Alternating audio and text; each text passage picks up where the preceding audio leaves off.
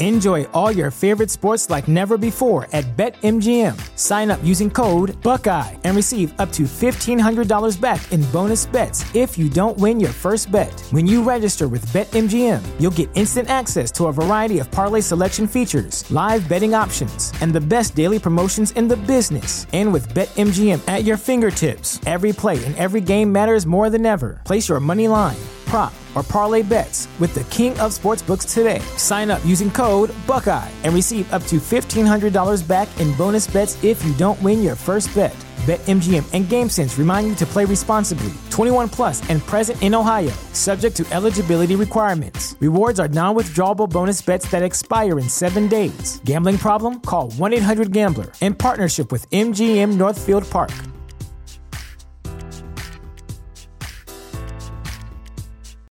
Without the ones like you, who work tirelessly to keep things running, everything would suddenly stop.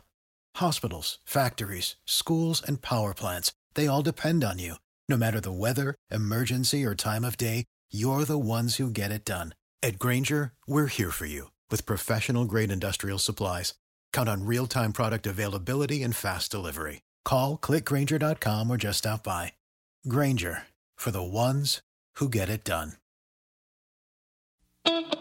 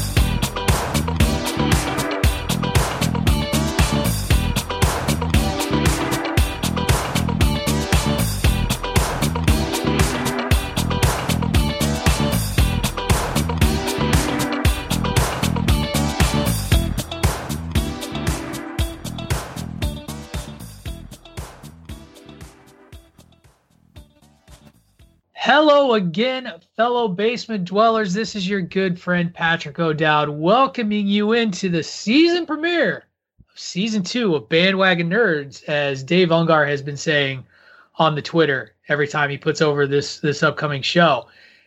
And this is uh this is, this is a big time show, everybody. I'm very, very excited today because to kick off our second year on the bandwagon, we go, we're going to talk Star Wars. Nothing but Star Wars we're going to fight about Star Wars. Poor Ray is going to be caught in the middle here as Dave and I have it out. And, and, yeah, let's just let's let's bring let's bring everybody in. Let's get this thing rolling. David Ungar, how are you doing? Are you ready to go toe to toe and be talked about about how wrong you are about everything Star Wars? Oh yeah, of course, absolutely ready, ready, willing, and able just to uh just see all the wrong opinions coming out on your side of the the fence. But but I know I got I Ray. Mean, I got Ray to kind of sort of maybe back me up. So we'll see. so so Ray, I got to ask this question in all honesty. How are you feeling right now walking into this? This is a year in the making. You want to know what I feel like? Yeah, like how are you feeling I, coming into this show? I feel like my two dads are trying to uh, convince me which of who to go live with in the custody, custody battle. battle. Oh no. That's I'm excited though. I am excited because I have heard so much of the controversies and the arguments between you two. I have seen them, I've been a part of them. I've realized how big this has been and how looming this has been. So I'm excited to sit back and pull a tunny and be a spectator and listen. Well, I mean that, that with you, all the most respect.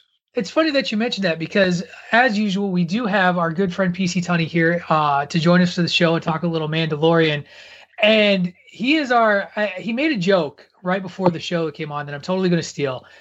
He said, "I'm going to be your, your your studio audience," and so from now on, I'm going to introduce Bandwagon Nerds as such. Band, Bandwagon Nerds is taped in front of a live studio audience.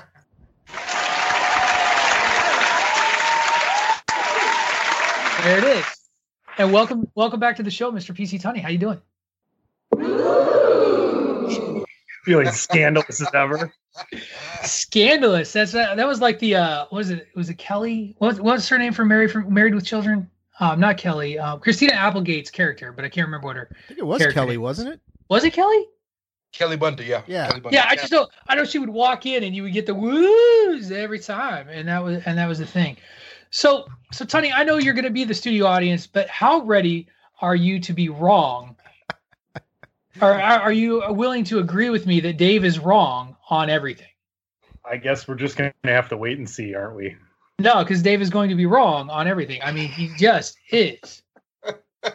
you out there on the island, big dog. You might. No, I, I am confident in my takes. That's all I am is confident in my takes. Just like I know Zack Snyder is trash. Just like I know I get to break down the rise of Skywalker and why it's the worst movie ever. Just like I get to break down how Dave is just a suckhole of ignorance when it comes to this film. And then we'll talk about Star Wars. The darkness is strong with this one, Dave. Yeah, yeah. Let the hate flow through you a little bit. Yes, yes, yes.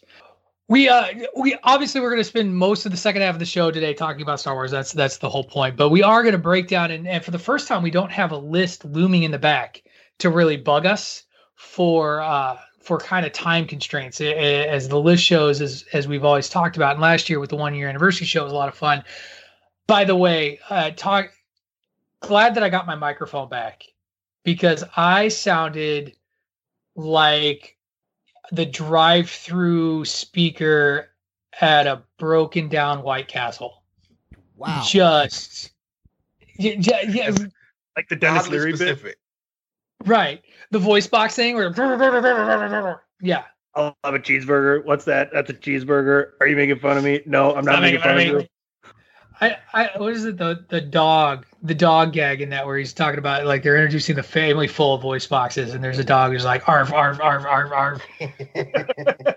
that's that's the best shit. No cure for cancer is the name of that stand up routine by the way. It's available both in video and CD and I strongly recommend you all watch it. CD, God, that shows how old I am. I'm sure you can download it uh, digitally as well at, at this point in 2020. I would hope so. Yeah, Greg made the comment that uh after after I spent a lot of time running that through multiple filters, he goes, "Well, I guess Auphonic was not as powerful as we hoped it would be." As like, I tried. Well, and I talked to I talked to Greg about it. Like I warned him ahead of time that I warned him ahead of time that I was like, dude, I forgot my microphone.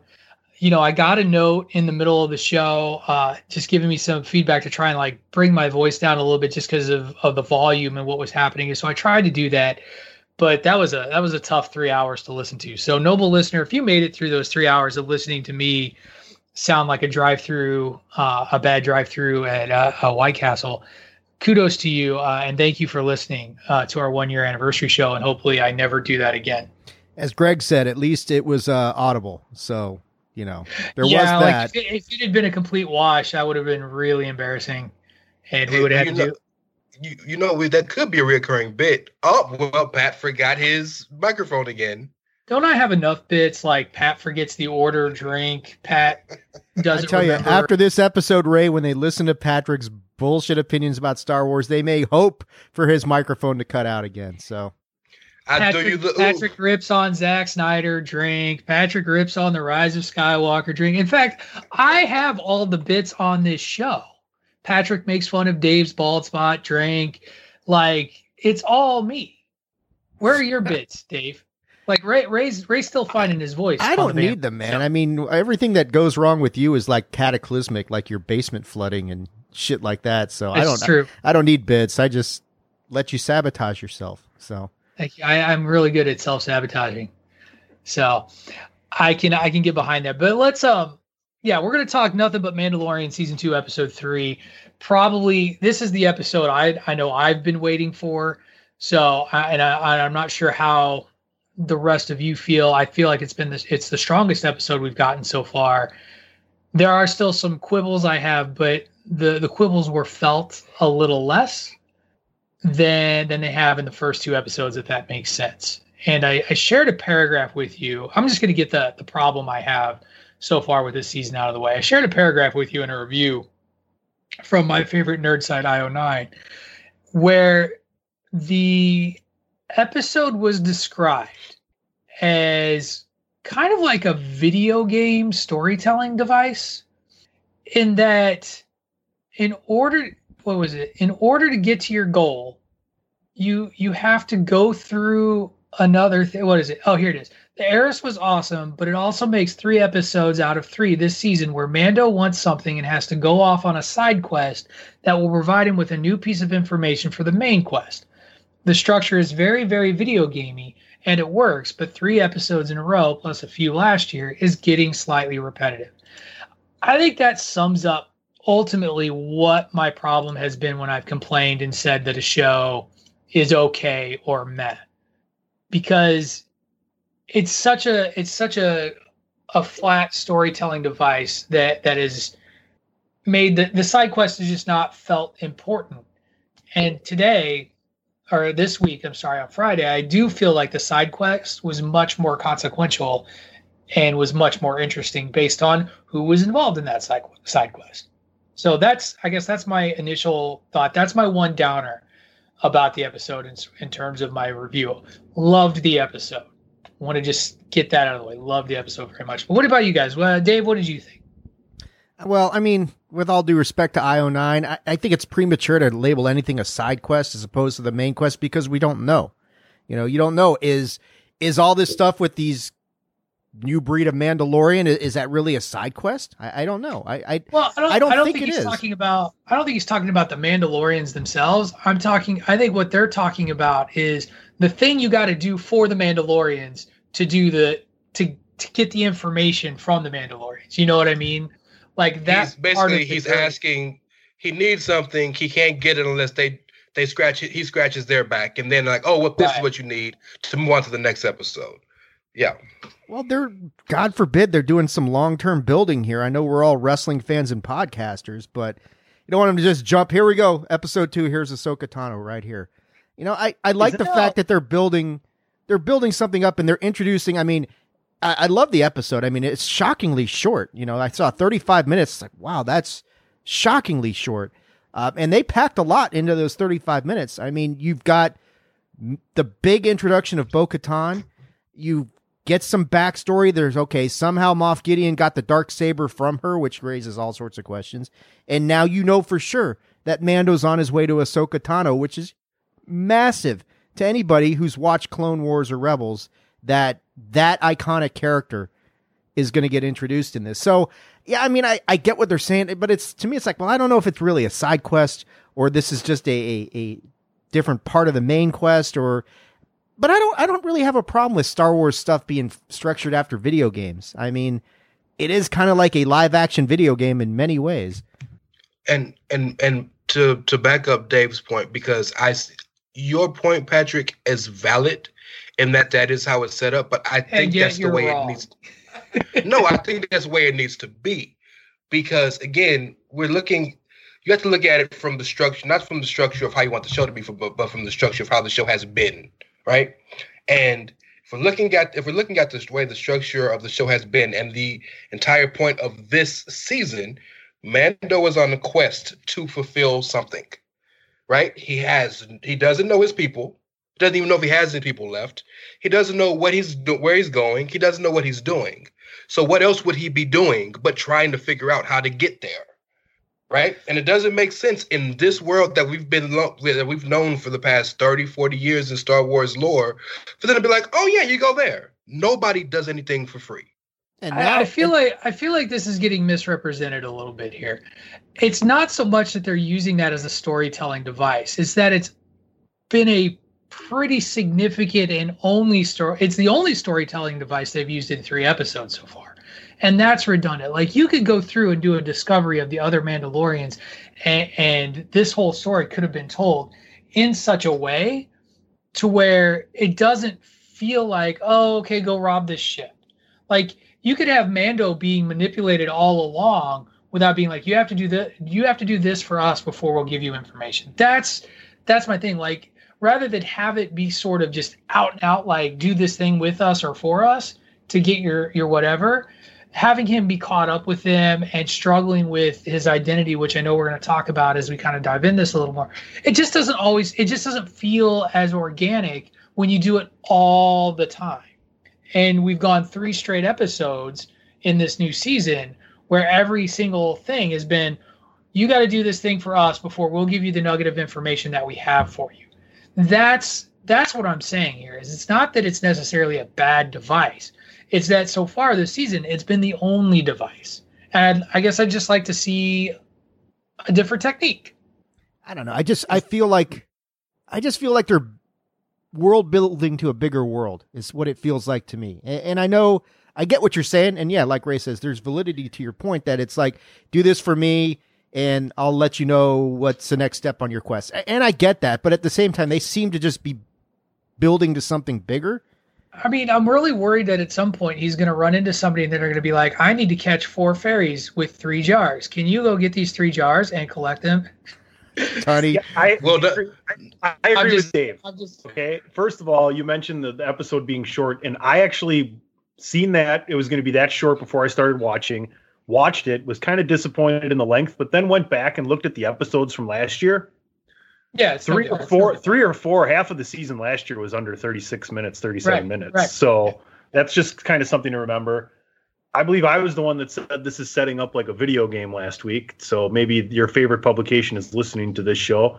Um, and and what isn't the job of a Mandalorian, the life of a Mandalorian, but to take side gigs and make money and do different things ooh, like that? Ooh. I mean, it, it really feels like and, you know this is a more of a chapter driven show. So I, am okay with it. I understand where you're coming from, but I also get at the same time if there were too many story arc, story arcs that were long lasting, like four or five episodes inside of one season, how many different storylines are you going to have? It's only eight chapters long. And and one and, more point, one, more point, point, one more point. The side the gigs, side gigs, uh, the side gigs weren't necessary in one and two necessarily. In one, he did not have to go help the the marshal he only did it because he wanted Mandalor- the Mandalorian's armor. That wasn't something he had to do. He chose to do that. In the second, in the second one, he didn't have to help the frog lady. He chose to help the frog lady only because he thought she could give him some help, but he didn't know. Like this is the only episode he had to do something because he was guaranteed to get good information. So yes, it's all this. It's all eventually, if you're looking at it from a macro point of view, the same thing. But it's really very strategically different in the way it's been going gone about in the past three three episodes. And again, this I'm is how saying, this is gonna go today, y'all. No, I'm saying that you can tell that story and you can do that side quest without it feeling. And this, and, and uh, clearly, this is just me.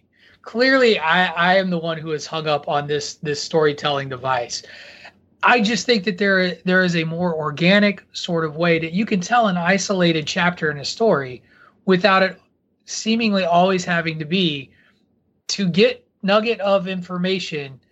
I'm going to tell Mando, you must do this for me. Like in the midst of his travels, he could. I just feel like there's a more that, that you can do it in a more organic way that you don't have to do it that way every time because everybody's leveraging a piece of information for a side quest eh, or what I'm calling a side quest. And that that to me it gets sort of feel. Now, all of that aside, we have opened up a whole new universe for our our main character here. Because his whole worldview was challenged in this episode by meeting uh, and I always get her name wrong. Was it Bo Bo Bo, Bo Katan? Bo Katan. Bo Katan who basically pointed out that you know Mando's way of understanding the Mandalorian, this is the way, might not actually be the way. Yeah, he was basically that. told that he's a uh, member of a cult, essentially, who right, and that's not really the way of the Mandalorian. Now he's questioning his own, you know, okay, is is that true? I mean, he doesn't have a whole lot of time to mull it over, but it does raise some interesting concepts as to what is a Mandalorian, and and he's got to face that, and and so yeah, I mean that was that was cool, and hey, Sasha Banks showed up. Uh, I know she used her real name or whatever the hell her real name is, but I thought she was uh she was pretty good, And uh, yeah, I mean, it was it was a cool story. I mean, it's and it, it just the tying in the Moff Gideon stuff, and, actually learning that the remnants of the Empire are much more organized than I think I thought they were. That hey, they've still got ships, they've still got a command, uh, you know, some kind of structure, that sort of thing. I, I, I, and and I guess it's right. I mean, and maybe this is how the First Order starts to get formed, you know, and and I don't know, but it it really did introduce a lot of new elements that are going to be hugely important moving forward. The Empire got a whole fleet, multiple fleets actually. Yeah. Well, um, go ahead, Ray. No, no, go ahead. Oh, uh, so I I want to speak about the about Mando finding out the truth about the Mandalorians. I've always wondered again, and I'm coming into this with right, quote unquote. I'm coming into this with the least amount of knowledge as you guys of of these things, especially of these secondary and tertiary characters like the Mandalorians are and things of that nature, right?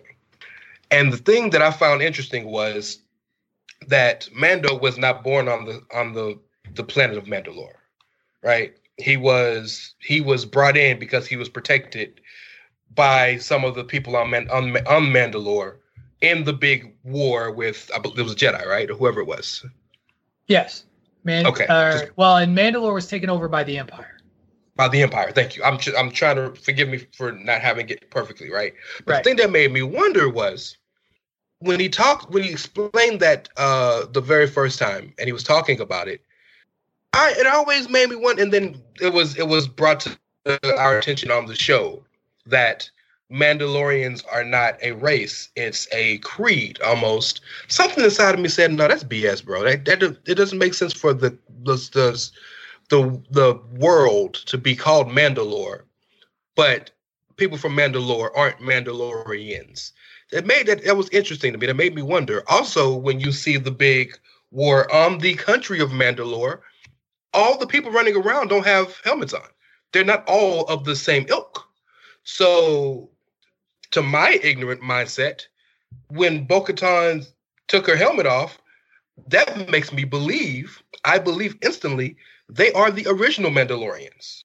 And he is of a new ilk that was created based off of, like she, exactly like she said, after the war, trying to bring back the glory days, almost a General Zod esque style grouping well, the, of them the new, trying to bring back the glory the Mandalorians that we just got introduced to, the new style Mandalorians, already admitted that that's the ancient way. So at some point in time, that was the way, right? But as life mm-hmm. evolves, so does Star Wars, so does the Mandalorians. But there's already been admittance to that is the original way of Mandalorians and Mandalore.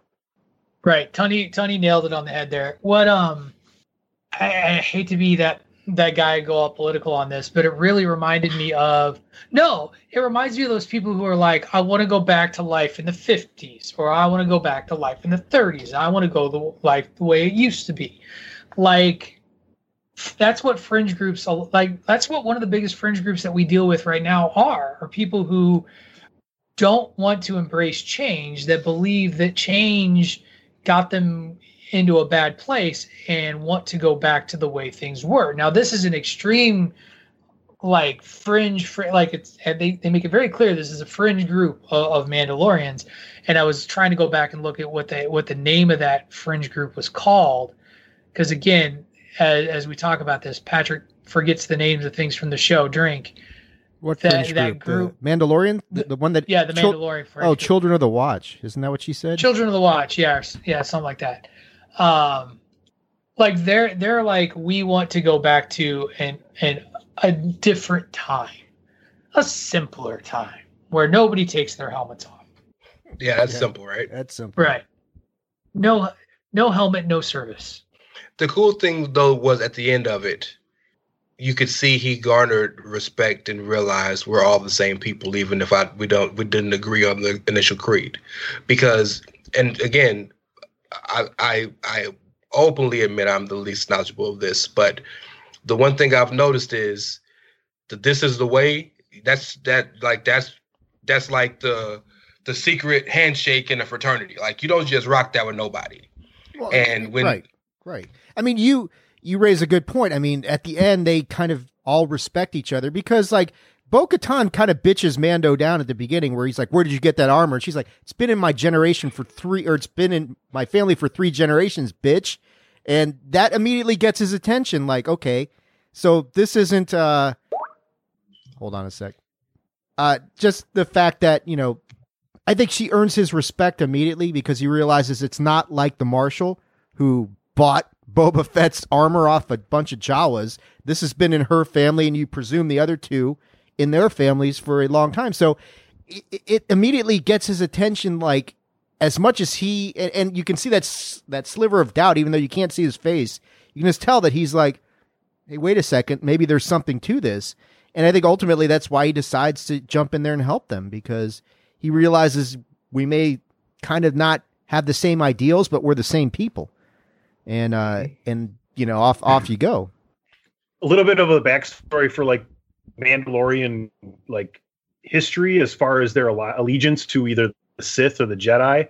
They've they've more aligned with the Sith, but are always willing to work with the Jedi. They are more their values are more in line with the Jedi. It's just that you know they're kind of one of those people where you know my enemy of my enemy is my friend.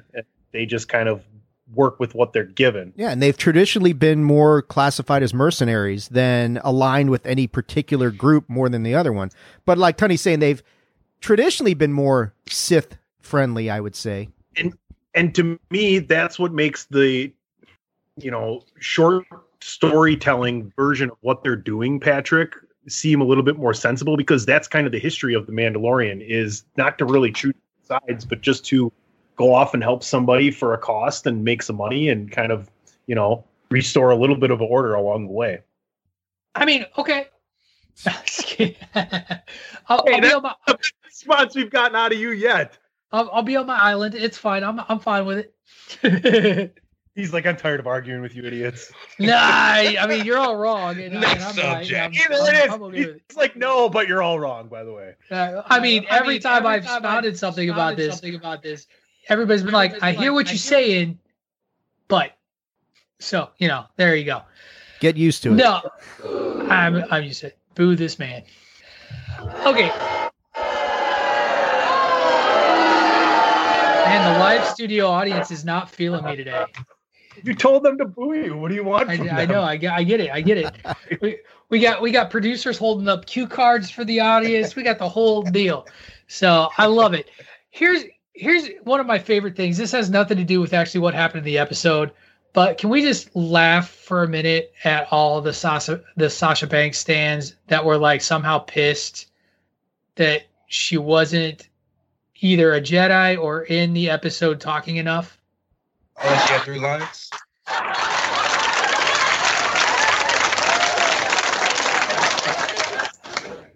Thank you, audience. All three, all three lines or something like that. Yeah, she didn't. She didn't have much, but she did have maybe the coolest part of the whole of the whole episode when she went and killed the, uh, when the the thing that ate the child. She went down there yeah. and like blasted yeah, the shit it. out of it. That was probably the coolest part of the whole episode to me. I thought it was perfect. Oh yeah, totally. I'm, I'm right why, there. Why she she wasn't at risk in any way. She looked great. You know the she she she teased Baby Yoda at the dinner table, right? That was funny and simple and easy. She looked badass as hell, like you said, saving the baby. It was perfect. This is just the beginning for her. She's got a great look. That that's I mean, it was a it was a limited yet visible role. I said something like that uh, yeah, on right. Twitter. Wrestling fans don't need to get their panties in an uproar that oh Sasha Banks wasn't the center of fucking attention. She's not the center of this story. She's one of several. So well, and here's the thing: get over it. I don't. I don't think this is the last we're gonna see of these characters. Not a chance. This is the first time where I'm like, I don't know that this is a one-off. If for no other reason than Bo is trying to find the dark saber. We finally had the dark saber re brought up in this show and called it by name because this is the first time it's been called by name on the show. Like we just saw it at the end of the first season. Now it has a name. Bo's too important a character to just have this right. be a one-off. I I can't see. Which I mean, means she's which too, means that her her two partners are going to be with her. Too. Sure. Yeah. I mean, she's and and the fact that the dark saber's involved is going to be a a, a that I could see as a integral side quest, but you know, one that you may not see a whole lot of until it all comes to fruition. So, yeah, I mean, Sasha was there. It, it it's like I know I talked to some people who actually thought like that was Ahsoka Tano watching uh, Mando from the no, shadows, yeah, but right. but it was but that was Sasha know. because it's like right. well that's how she found him. She was trailing him, and that's how they found out she was there. So it's not it's not Rosario well, Dawson. Let's, let's talk. Let's talk about the head fake. Can we can we just talk about the head fake? Because in the trailer, why does everybody assume that she was a Jedi? Right. Because of the trailer. Oh, she disappeared. Because she's yeah. wearing yeah, a, a hood. She's wearing a tunny and, hoodie. A tunny and hoodie. and if the, and if there is a Star Wars lore thing that we got going, what do Jedi's wear? Dark dark side, light side don't matter. They all wear hoodies apparently. Cloaks. Well, ro- I guess robes with hoods. Robes yeah. with yeah, cloaks. We'll call it cloaks. but uh so I mean, I yeah, guess I was I was totally happy with it. You got to talk about where they're going now, and and the major reveal without the character reveal. Go ahead, Ray. I don't want to jump to the end, but I mean that's the biggest aspect of the episode to me. Well, that's what I was going to ask. Are you talking about Moff Gideon? No. Are you talking about somebody? Else? Okay. Well, my well, my, my I was going to ask. Um, maybe I wasn't paying attention or I missed it. Uh, did Mando see him talk to Moff Gideon, or did none of them see that? Because Mando I thinks Moff Gideon is dead. Right. Yeah. I don't think Mando saw it. I don't think any of them saw it. Okay, that well, that's interesting to me because like we know he's looming in the background, but it'd be different if they're expecting to see him or if they he get they get blindsided. No, I think it's I think we we we got a dramatic reveal coming with Moff Gideon at some point. By the way, if I if I were to ever become an actor, I want the career of Giancarlo Esposito where like I get to be the big bad, but like show up in like three episodes of every series, like just like everybody's scared and respects me, but I only have to work like three times. Fear me, bitches. It's good money. Whether he's Moff Gideon or Stan Edgar, you know, he's, hell he's yeah, badass as can be. But, um, but yeah, the uh, the aspect of the episode that's really important is the end where he's on his way to see Ahsoka, and that's mm. a major, major, major reveal as far as the Star Wars universe and, and where, I mean, that creates so many options and, and possibilities that, and I know we're talking Star Wars later on and tying in a lot of this stuff, but to me anyway, this creates at least the possibility that they're going to try and tie bridge in some respect Mandalorian to this sequel trilogy. I don't know how, but the fact that Ahsoka's going to be there raises some interesting possibilities. Do we know who I'm trying to look right now. Do we know who's directing the next episode? Because Bryce Dallas Howard was the uh, was the director of this one. Oh, this is exciting. Carl Weathers is directing the next chapter. Oh shit. That's going to be Gina, interesting. And it looks like as I'm looking at the I'm looking at the IMDb list, uh, if this is credited cast that are going to be in there, Cara Dune's going to be back, Gina Carano's character. I see Giancarlo Espiniz, uh, Esposito is also on there, so he's back. Carl Weathers is back. Uh, I don't know if this is just this. Maybe they got Sasha Banks on here too, so maybe she's in this episode. I don't know. It could just be that these are the people that could they know are connected. Be seeing a change in possession of Baby Yoda this next episode with all these different factions coming back and possibly crossing paths. Well, and this this that's an like, interesting really question. Do we really think the man? Sorry, just just to kind of finish that thought. I apologize. Yeah. You're probably going yeah. that way. Do we really think that the Mandalorian is going to continue to maintain possession of Baby Yoda all the way to its deliverance to the Jedi, to the rightful Jedi that will need it in the right way? Well, and the well, reason and the reason I was like, that's an interesting like, that's question, is because I don't know if you were around for the episodes where we talked about, but there was some chatter and some scuttlebutt about Pedro Pascal and his relationship with the showrunners and the way the show was going. And it would be, it would fuel my speculation if something were to happen to where he has either a diminished or an episode or two day where he's not around. Like, and I, am not I'm not saying that's true because you know Hollywood rumors are just as reliable of Dave, as Dave Meltzer reports, but they are. Nothing as bad as Dave you're Meltzer reports. To, you're trying to say we're gonna have. So you're trying to say we're gonna have an entire episode of The Mandalorian where there's no Mandalorian with a different Mandalorian. Plans changed, that's, baby. That's Plans what. That's changed. what I'm. That's what I'm saying would be an interesting fuel for speculation. Is if if that would saying be, that would, wouldn't that be really abrupt though, considering your entire story for now 11 chapters has been individual story, individual short stories about the Mandalorian, basically. Probably yeah. like seven or eight individual stories over 11 chapters. I'm not saying that it's a thing that is going to happen. I'm just saying your your theory would lend itself to rumors that have float, floated around if that were to happen. Like if if Baby Yoda was to end up now under the care. Now we can't come back here next week, and if Mandalorian is in the first thirty seconds and the last six and a half minutes of the, of the show, you can't come on here and say "told you so" because he's still on the no, show. No, no, he has completely off the show. Right, I agree. They're not going to do that. I, th- that doesn't make any sense.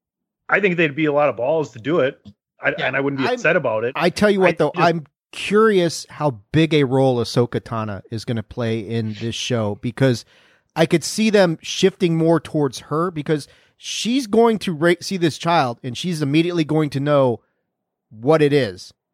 And that's going to open up a new dynamic, or, or at least feel, or at least feel its connection to the Force. Well, I, I think, I think she's going to realize because I mean, where her timeline was, she's Anakin's Padawan, so Yoda was prevalent while she was no, no, I'm not saying so. that.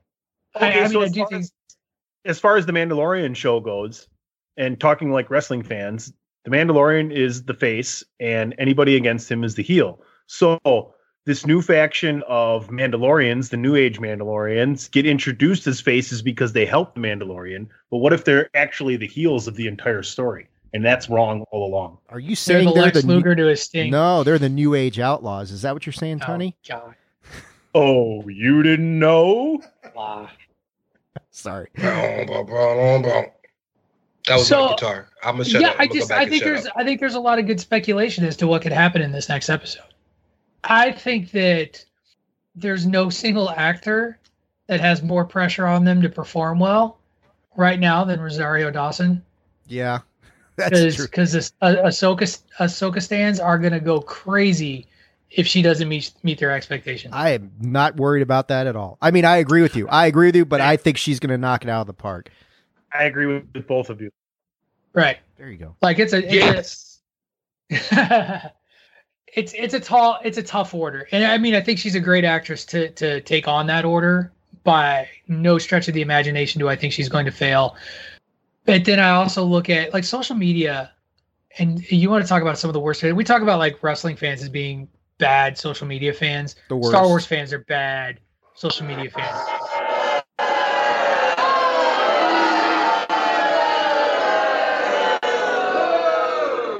I love that I've gotten Ray on board with this without even telling anybody that I asked Tony to do this before the show. And, and, and yet Ray is now like, yes, holding up the cue cards. I love it. Thank you so much, studio audience, for participating. So yeah, I just Oh, and maybe this is because I was rewatching uh, The Last Jedi and Re- uh, Rise of Skywalker for this show, and just thinking about how brutal they were to uh, Kelly Marie Tran after after The Last Jedi, and just straight up cruel they were. Now I don't think they're going to do that to, to Rosario Dawson so much. I, I don't perceive that as a as a possibility, but that fan base is is tough, and, and so she's got I think there's a lot of anticipation as to what next week's episode is going to be. And I think it'd be hilarious if we go through this whole episode and we don't see her till like the last two minutes, a la Luke Skywalker at the end of the Force Awakens. No guarantee we'll see her at all. I mean, I, she, they might they might True. string this out for a couple episodes before they do the big reveal. But next week's what halfway, the midpoint of the yeah. season. So eight episodes, yeah. You got to figure she's going to be there. Yeah, it'll be like at, at the very end, like the end of uh, Force Awakens. It'd be like, that's it, really? But but I mean, the thing is that I know a lot of people. What I saw on social media were just stoked that seeing Bo Katan in a uh, in a live action sort of capacity really got a lot of people excited.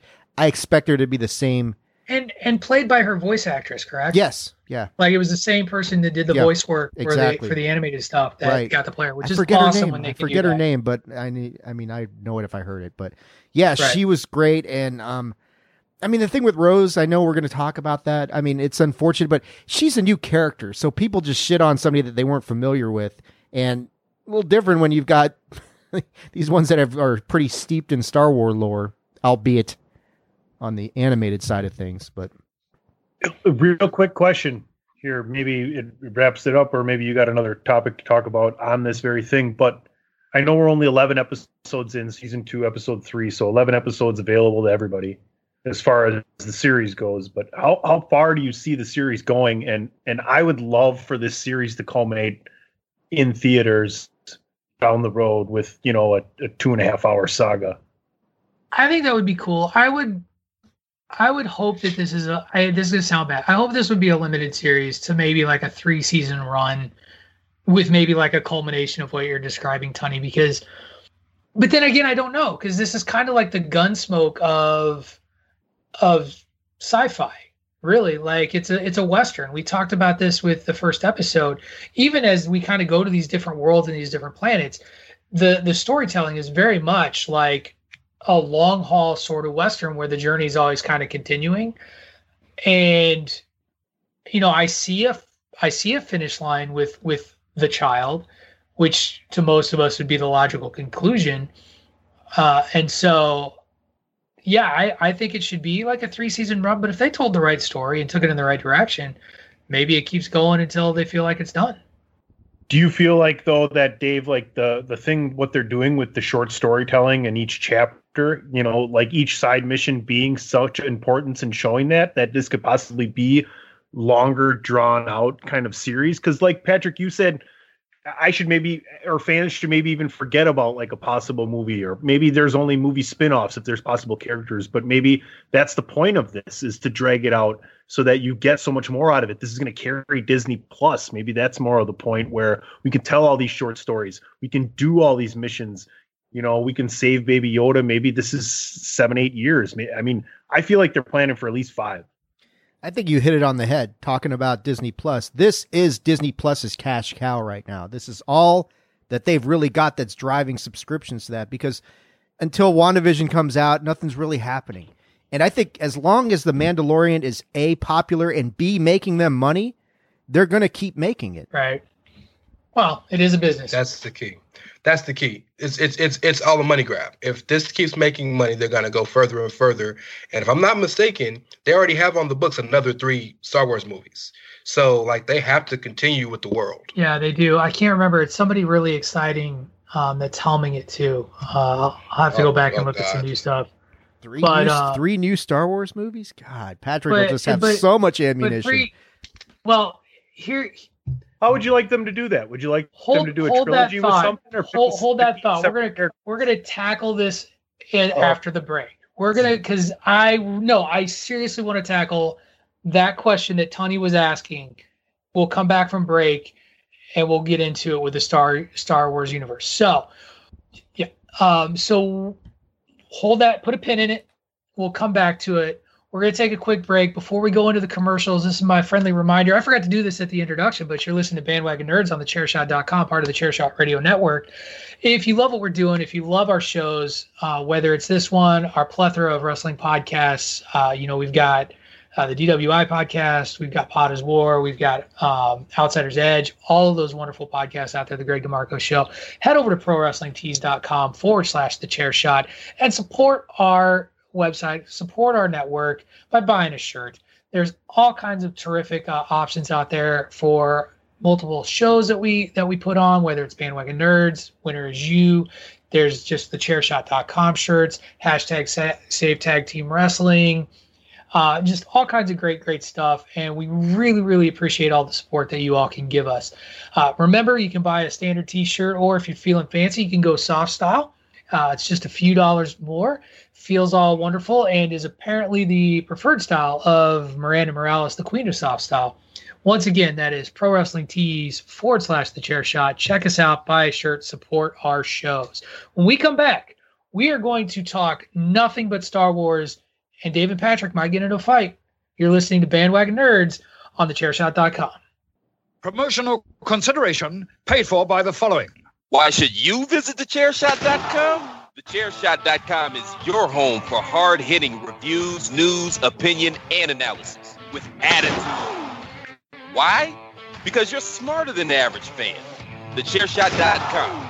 Always use your head. TheChairShot.com. Always use your head. All right, welcome back. We are going to get back into this right away. So, I told you guys before the break. Oh, Ray's got a hand up. Yes, yes, Ray. I, I'm, I, I, I don't want to break protocol. I apologize, but you're fine. Uh, oh, all right. Uh, no, s- since I'm supposed to be a de facto referee of sorts, I'd like to do like a, a wrestling introduction, if you don't mind. Oh, okay. So is that okay? Go, go for it. Yeah. Uh, does anybody have the ding ding like the boxing bell? We need DP. I think, I Where's DP? Just walked away from. Oh, well, we need DP for that. In this corner. oh wait, there's Tony. Oh, you got you got it. You got it. Tony, do you have the DP ring the bell? You got that? Nope, he doesn't have it. Oh, okay. Now, Yeah, now, well, when I when I beat Dave into a bloody pulp, does anybody have throw the damn towel from Rocky Three ready to go? Throw Uh, you mean you mean from Rocky Four? You're off to a good start, oh, Patrick. four. No, it was oh, this is fantastic. no, it was four. You're right. Fucking Russians. All right. All right, you win this one, Unger. Ladies and gentlemen, the main event of the evening, fighting out of the West Coast corner. Coming, I'm not going to tell where you live, but coming from California, the the angry lawyer, the attitude of aggression, Mr. Dave Ungar.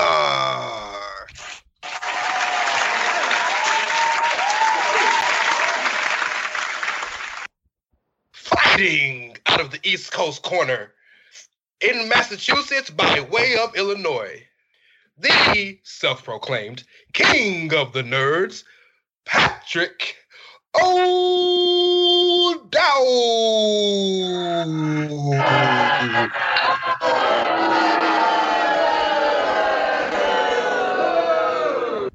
Getting that Your referee for the early. evening. Your referee for the evening, Raymond Cassington, Esquire.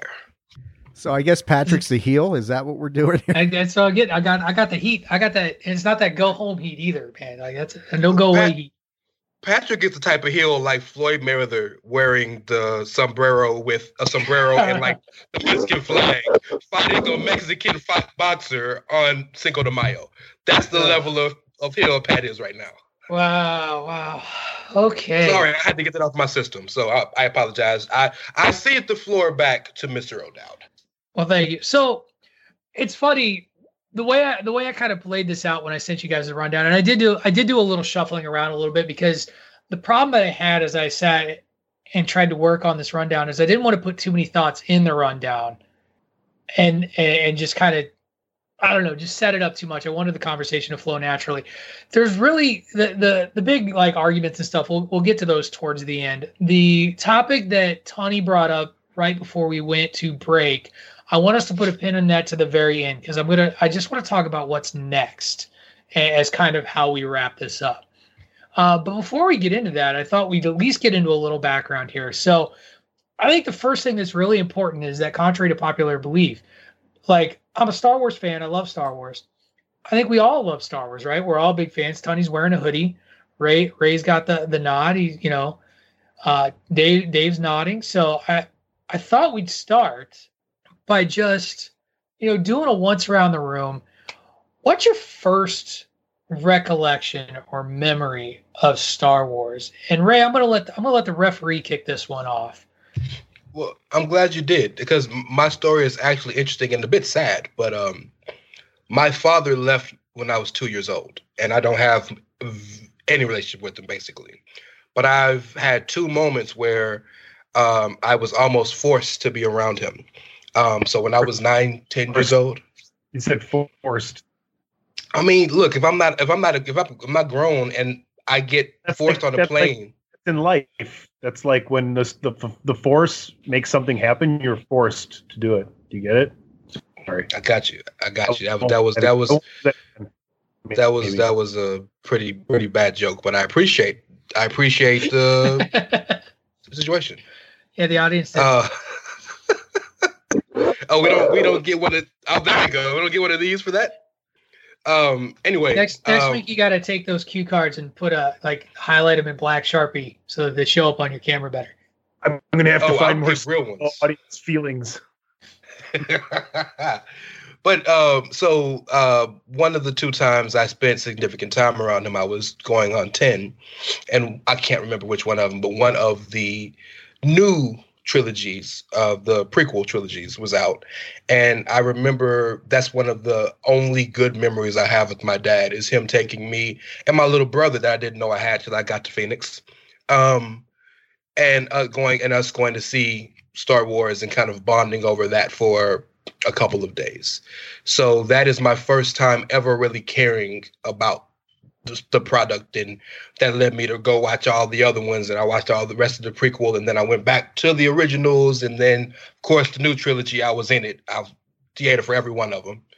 Uh, but that is my first uh, memory of Star Wars. Yeah. Dave. Well, my first memory was uh, probably something that I don't know if you guys can join me on this one, but it was seeing the movie in the theaters in 1977. Um, I went with my sister. I know, like we had gone to like a doctor's. I had like gone to a doctor's, and my mom dropped us off at the movies, and we watched this thing called Star Wars. And this is kind of before it really had developed a lot of the buzz. I mean, there was a little bit of buzz around it, but it certainly nothing like it was going to turn into later that year. And I mean, yeah, that in 1977, seeing that movie, it was um, it was a mind blowing experience because you just you know you hadn't seen anything. I mean, the extent of special effects were like Jaws and shit like that back then, and then to see that opening, the opening scrawl, eh, you know, that's become so iconic, and then that first scene with that ship coming over with that star destroyer, uh, that was something else. And I mean, that's my first memory, and it was just that was it. From there, I was hooked. For me, it was 1983, uh, and going to see Jedi. At the like, I was five years old when Jedi came out. Uh, you know, and had watched, you know, knew of the movies. It was really before everybody had a VCR. Like VCRs were still in their infancy. You still had the big like VCR beta d- debate going on back then. But I distinctly remember being in the movie theater and that the theater had either dressed up a worker or had hired somebody to walk around the theater as Darth Vader uh, just before the movie started. And, and, what's funny is kind of a, a prelude of what you would see for years to come when you would go to a Star Wars premiere. That you know, there's always people in costume or whatever. Well, they they had hired a guy to be Darth Vader walking around uh, prior to the movie starting, and that's like I don't remember seeing the movie itself. Like I don't remember much because I was five, but I definitely remember Darth Vader walking around a theater, and whether it's just that's seared in my brain, like him walking up the middle, uh, walking up an aisle, and him being there. And uh, I think, like a lot of people as a kid, I wore out those those original trilogy tapes, um, like a lot of other children from the '80s did. I used to in the snow when it would snow in Illinois. We had this yard. It was a very you know big yard not a lot of trees, nice and flat. And I would pretend that I was on Hoth with a tauntaun in my snowsuit, running around reenacting the opening sequence of Empire Strikes Back. I used to take all my stuffed animals, blankets, pillows, and shit, and would shove them off of my bed to reenact the trash compactor scene from A New Hope. Would like fall underneath the covers and act like I was Luke Skywalker being caught and trying to say that. My mom used to get so pissed because we'd have to like put my room back together. and I mean, those movies completely captured my imagination and have been a part of me ever since. And I would argue are a pretty strong part of my identity, which is why, you know, I think that any of these fans, like, I think that's why we feel so strongly about it. Rightful, you know, when we're right and when we're wrong. Can I hit this one real quick, Patrick? Yeah, and sure. I'll just spin at the end on that last topic you wanted to bring up and let you guys run the gambit here. Um, I think Dave knows that I am very much connected to the Jedi side of this story in a way that most people don't know. If Dave knows what I'm talking about, uh, I probably do, but I don't remember it. in in in real life, as far as how the names of the Jedi's go. Oh, you'll have to explain. PC. Oh, Jesus. Yes. Well, there you go. That's the anyway. Um, I I love the movies. I think they're great. I grown up with them. Everything else, I was born in the early '80s. I've seen all the new ones in the movie theaters. I went back and watched the other ones in the movie theaters. But you know, to me, it's it's just it's just something that's like it's like Christmas or Easter or anything else. It's just this extra thing that when it comes along, and it's usually once a year or every other year, it's like a holiday. It's like something you're drawn to do and, and drawn to go out and be about, right? you're part of a community, you're part of a society, and that's been the main thing as far as Star Wars has been. The storytelling on top of it is, is really just a for me. And and yeah, and so Dave, I think you hit it on hit on it best when you talked about when A New Hope hit theaters. It was unlike anything anybody had ever seen before. Particularly when you talk about like special effects, whether you're talking about the screen crawl, that ship and sound, like its use of sound at the time as well, was just unbelievable. And for me, I think the best image that I that, that I ever took away from from the theaters that that really blew my mind was when the first time you see on a big screen the jump to light speed, right? When the lines on the light, like the the stars all turn into lines, and it just kind of blows your mind. And the you know you go back and you look at the the work that George Lucas did in making those movie those movies and that it was not only not only was it a a space fantasy but it was a it was a western it was a samurai film it was you know a a chosen hero kind of that boy hero trope that we would see from humble beginnings. You know you get that heroic development journey as as somebody who has a mentor loses their mentor and has to then face you know some impending evil to to help you know destroy it and bring it down. And it's a very simple and wonderful story into that trilogy and it really captures a lot of imagination uh, i think that there's a generational divide a lot of times when it comes to preferred movies uh, when it comes to it and I think it's really interesting as we'll get into all of the Star Wars movies I don't like. Um, but there are diehards for all three trilogies. PC's. Uh, wanted to shut yeah. up the rest of the way. But what a great setup into listening us talk about Star Wars movies is we'll get into all the movies I don't like. Right. right. Which is but the majority. It is the majority, actually. It's not even it, well, hold on. We're getting ahead of ourselves. Anyway, back to back to my thought. There there stands for all three trilogies though, and it's been a very generational sort of thing. Like I think that like I think that there's an appreciation for many of them, but I think that there's a, a bigger connection. Like I see people who are, you know, like Ray, you described, you saw the new the the prequel trilogies when you were like 10 or one of them, right? It was Phantom Menace, I believe is what it was. Phantom Menace. I see a lot of people out of that generation who stand by that prequel trilogy as amazing. I love them. I love them. And, yeah, and I can't I stand them. Yeah, yeah. Like, and I can't stand them. I appreciate them, but I can't stand them. Go ahead, Ray. I'm saying I'm gonna let me let me step back and be the ref right now. I'll let you defend this. No, this isn't even about picking a fight. This is about it's like Saturday Night Live. Saturday sure. Night Live I see to be a very generational show. And that sure. what I see happen a lot of and T- Tony's disagreeing with me. I can already see it in his face uh, as he says, I'm going to be the studio audience, and then I say things that provoke him, and he's like, "Well, hold on a second. my my point here is is that there comes a point where I think that you you can lose a little bit of a connection to that that com that comedy like in Saturday Night Live. Like I remember when Saturday Night Live stopped being relevant to me, and for me it was post Adam Sandler, David Spade, that that era.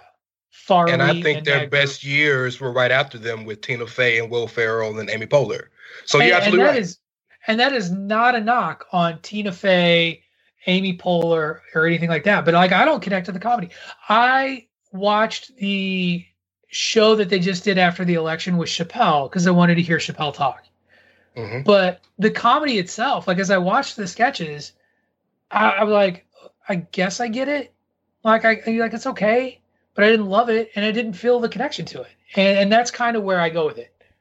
But you're we'll, going we'll, way too deep. We'll cover, we'll cover this well, on the special edition comedy show of bandwagon nerds that I, will be coming in the future. Because I want to, I want to ask Ray something because this is kind of the impression that I've gotten, being you know, because Patrick and I, and one thing we're going to agree on is that we love the original trilogy, and I don't think mm-hmm. there's any dispute about that. That resonates with us. A lot of the people like your generation, Ray, who I've met, who look at the prequel trilogy, and they don't really they don't really see what the big deal is about the original trilogy. They're like, yeah, the special effects are kind of dated. I'm not really sure what the big deal is. Did you ever feel that way when you know when you were watching stuff, or, or how did how did you reconcile that? Here, so reference what, everything real quick. No, I just want to get for the audience. This is important. Dave, you graduated high school in '87. Patrick, you graduated high school in '96. I graduated high school in 99. Ray, you graduated high school in 2005. Child. So yeah. I, I, you you graduated high school in 87. I was born in 88. So yes. Um, Thanks, Ray. I appreciate that. I, I, I, still love you though. Still Ooh. love you though. Um, it it definitely is. I am I am a child of the computer generation, very mm-hmm. much so. And we are I I I'm I'm an 80s baby by nature because I'm born in the 80s, but I'm a child of the 90s. And so there was so much of a technology technological shift in the 90s that I am very um, jaded when it comes to things like that. It's hard for me to go back and watch older movies of those sorts. So I've gone back and I Empire Strikes Back is the best. Um, right. It's the best Star Wars movie. There's not, it's not even close. But the graphics hurt it for me because it I don't even need it to look real. I needed to not look fake. And right. like you can tell very clearly, like I, I'm sure when they came out, this is the greatest thing you could have ever imagined. I I wasn't that kid. I was the kid who grew up in a different era. Like Darth Maul, like it took me a while to understand why Darth Vader was like the baddest of the bad, because Darth Maul was the coolest shit I've ever seen. Right. Right. Well, and to, and to a lot of fans, even in my generation, Darth Maul, like the image of Darth Maul in that trailer, is mm-hmm. you're like, whoa, double lightsaber, like holy shit, horns what's on his head. Happen? Let, us right. be let's be honest. Darth Vader does not have the most intimidating look of any Anymore. character. You know, I mean, he never did really. Oh, I disagree with that. I think it's 77 when he's coming out and he's a towering figure, choking bitches left and right. The respirator was cool, but I and, agree with that. And I think I think with, with Darth Vader, what it is more about more than any other character in Star Wars is is that his presence is yes, so domineering 1, over everybody else. And here's the, one of my favorite newer movies, and we've talked about this ad nauseum on this show that I've gone back to. Yes, and James Earl Jones's voice is is a huge part of why that character is so great. I, I I make no bones about how I love Rogue One as a movie, and and the reason I love Rogue One is because it is a throwback to the original trilogy, De- like without a doubt. That scene in that hallway when that red lightsaber shows up, and Vader starts mowing people down, chills. Every like in the movie theater, like tears in my eyes. So excited for that because you really and, never got a chance to see Vader in all of his glory in that costume, cause, cause that was, outfit. Because he was always, yeah, and, and, it's it is a, it is a result of the time that it's very much like he's he's a slow, menacing sort of figure, a la a Michael Myers. I was just thinking, a that. la an original Jason Voorhees, or not even Jason Voorhees, um, Jason could count, but you know, even mom at Camp Crystal Lake in, in Friday the 13th, it's that slow stalker sort of character, which was mm-hmm. the character of the time because they could do.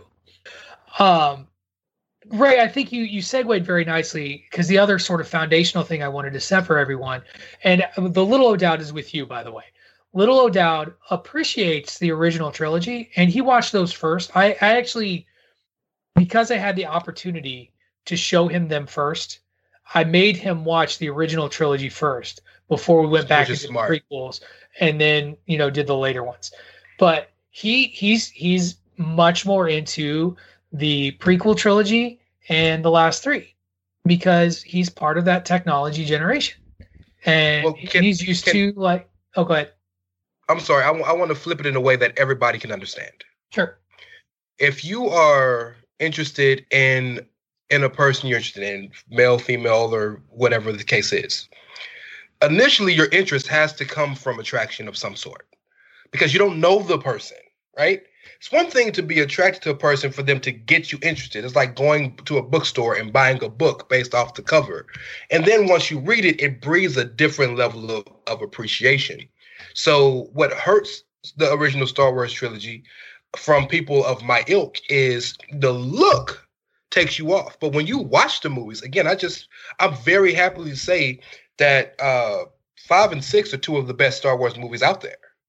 You know what I mean? And storytelling. I don't have anything against it's New storytelling, Hope. right? Storytelling. Right? Yeah. Storytelling. I have nothing against New Hope. But like five and six hit you in a different way. I think in the alt in the in the overarching world of Star Wars. And I just set off Patrick for the first time in this I mean, if this was a wrestling match, this is the part where you're pulling me out of the corner as I'm wailing on Dave, and I'm arguing with you as I push you down, and, and we get our first ref bump of the day. I'm good with that. I I, I I'm okay with six. I don't think it's a good movie, uh, okay. in, in the scope, but like I like it, uh, and you know we I think we've ranked our our favorite. I, I think we've ranked our Star Wars movies in the past, Dave, on this show. Uh, and six is in the top half for me, but it's in the bottom half, bottom part of its top top uh, top half of those rankings. But you segued nicely because you said Empire is the best the best film. Best film versus favorite film because I think those can be two different things. Your favorite Star Wars movie, and it could be any of them. I'll go first. Mine. For me, yeah, I'll, oh, I'll, go, I'll, yeah. I'll go first. Yeah, yeah, um, yeah. Mine's mine's Empire, with without even without even a second thought. Empire Strikes Back, favorite Star Wars. Same. Ray, but same, Dave. Yeah, I mean, Ray. Uh, yeah. Favorite. Favorite, favorite, not necessarily best. So I, I think those are two. Menace. Phantom Menace. Yeah, literally, seriously. Dave's heard that from me before. I have. I'm. I may have to agree with Tony that Phantom Menace might be my favorite because, but again, it's that nostalgia factor. That's the first one I ever watched. Sure. Here's the other thing that I'll say about the original trilogies before I spend the end of the show tearing them down. If there's one thing that George Lucas I, I appreciated out of him as a filmmaker, because he's a terrible writer. He's a terrible writer. His his best scripts are the ones that have been punched up. But his willingness to embrace technology moved film forward. And the Phantom Menace, Attack of the Clones, and Revenge of the Sith are all three beautifully done films from the perspective of embracing and taking on new technologies. The first real films to go completely digital. Before James Cameron went all Avatar and did what he did, George Lucas paved the way. And if it's not for industrial light magic, who knows where we are in the world of special effects? Do we have Weta Digital if we don't have ILM. No. Right. And that's George Lucas. And you have George Lucas to thank for that. Regardless of terrible movies he's made like Strange Magic and Howard the Duck. hey man, Howard the Duck's a classic. Duck tits. That's one thing I don't care. I don't care what the year is, what the age is. I will never ever get Howard the Duck. It just will. I just did, did that doesn't work for me, brother. No, I never saw the movie, but I've read some of the comics, and I just it, that doesn't work for me, brother. I don't get it. That's, you really, y'all can have it. Someday, when you're just feeling low about the world and you want to feel better about yourself, watch Howard the Duck. wow. And wonder, that, wow, that's come you pick me up, dude. That movie's bad. Like I think it's hilarious. Like I love to watch it in a in a mystery science theater 3000 kind of way, but you can't protect that movie. Like you just can't. Lea Thompson hooks up with a fucking duck. Well, that was the way of the '80s, wasn't it? Or I don't know if that was '70s or '80s. But again, bestiality was well, the way of the '80s. I mean, Roger Rabbit and uh, Jessica Rabbit. Yeah. That's the, that was the way.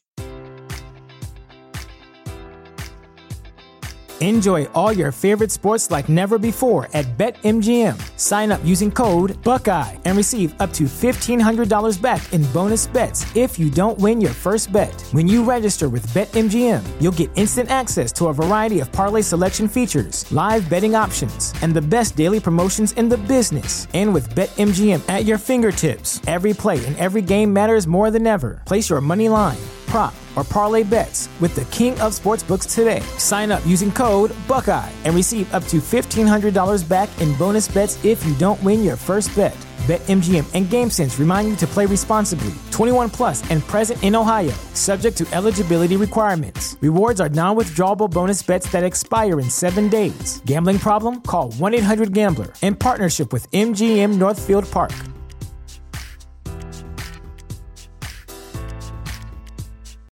Save big on brunch for mom, all in the Kroger app. Get 16 ounce packs of flavorful Angus 90% lean ground sirloin for $4.99 each with a digital coupon. Then buy two get two free on 12 packs of delicious Coca Cola, Pepsi, or 7UP, all with your card. Shop these deals at your local Kroger today or tap the screen now to download the Kroger app to save big today. Kroger, fresh for everyone. Prices and product availability subject to change. Restrictions apply. See site for details. Uh, This yeah, is I mean, this I is the way. it's Is that what you're saying, Ray? This is the way. I say that when um Lori Petty in the movie Tank Girl, like she hooked up with like kangaroo people. That was the early '90s. Well, and and, and then you know Guillermo del Toro, Guillermo Guillermo, del Toro, I believe, brought it back when he had a woman fuck a fish. So hey, That's true. Boy, this this is This going episode well, really took a, a strange turn. So, Dave, I'm actually going to defer to you on this because this is one of the things that I think has been amazing about where you see Star Wars as a trailblazing franchise, whether it's these um, the the use of special effects, you know, one of the greatest scores of all time. Just um, you know, I look at the original three, and and I think that the thing I love about the original three is that there are nods to other genres and that there are love letters to those, where the the prequels kind of get away from that, and it bothers me. Uh, but the other thing that I've always found fascinating, whether you like it or you loathe it, and, and I'm depending on the franchise, I'm kind of a tweener in this regard. The expanded universe, because there's just so much. And, you know, and Disney killed a lot of it when they took over Star Wars, if I'm not mistaken, right, Dave? Uh, it's it's hard to tell how much of it they gutted, how much of it they made canon, how much of it is somewhere undefined. Um, I mean, I think I think you could safely say that a lot of the animated series that you've talked about are definitely canon. yes, Clone Like Wars, Clone Wars, Rebels, Rebels. for sure. Um, is there, are those the only two? Uh, there's like Forces of Destiny, which I think is kind of considered canon, but no one's watched it. Um, that sort of thing. I think, you know, I, I think uh, maybe some of the video games, uh, like you know, Knights of the Old Republic, which was not my number one Yeah. ranked video game. You know, I think that's been considered canon in some respects. Um, then there's all the novels. there's all the novels and and you know i mean and there's some but i mean the thing is that yeah what's canon and what's not we were just talking about this yesterday like in, in the older extended universe you know before disney took over han and leia have three kids you know okay Right. that's not anywhere in the movies luke and mara jade's relationship is massively important before disney got a you know because luke's going down the same path that anakin went down that like father like son falls in love has kids you know mara jade was sent to assassinate luke because she was uh, a loyalist to the emperor i don't think we're going to get any of that and i don't know if that's been gutted from the whole thing i mean you know one of the Yeah, the only I I have largely avoided the expanded universe stuff, written stuff. I would say that. Like we're watching Clone Wars right now. Me and the little O'Dowd are. There's only one series of novels, and this is a quite popular one. I know we've talked about this. That's Timothy Zahn's Thrawn books. Yeah. Grand heir Admiral to the heir to the empire heir to the empire, and all of that. What we talked about this. We we were talking about the remnants of the empire in the Mandalorian one of the things that I really appreciated about Heir to the Empire in that trilogy was that Timothy Zahn was like, yo, two significant folks in a major battle and maybe a war was was won on some level in the sense that the empire is breaking apart. There are like the empire covered a galaxy. Like you covered a galaxy. That means there's tons of folks still around out there. Like when right. when those two die does it really end? And and grand admiral thrawn was one of the arguments for no. And there's a healthy legion of people myself included who will go to their grave saying, Heir to the Empire, the Thrawn trilogy, that should have been the sequel trilogy. That's what they should oh, have done. Agree. And it would have been better. And, and as much as much as we're going to disagree on certain points, I would go way out there and say that would have been much better than what we got if they had gone in that. Direction. Now, I will say this: had they not done like twenty years or more between the end of Jedi and Force Awakens, I think they might have gone in that direction. But once Mark Hamill got older, once you know Harrison Ford got older, once Carrie Fisher got older, that was off the table, and they had to they had to well, call an audible. And I think it's really important to note note Harrison Ford appreciates his role that he had as part of Star Wars, but no no other actor from those movies worked as hard as Harrison Ford did to get the fuck out of Star Wars. Kill off his own character, yeah. You want True. you wanted Han.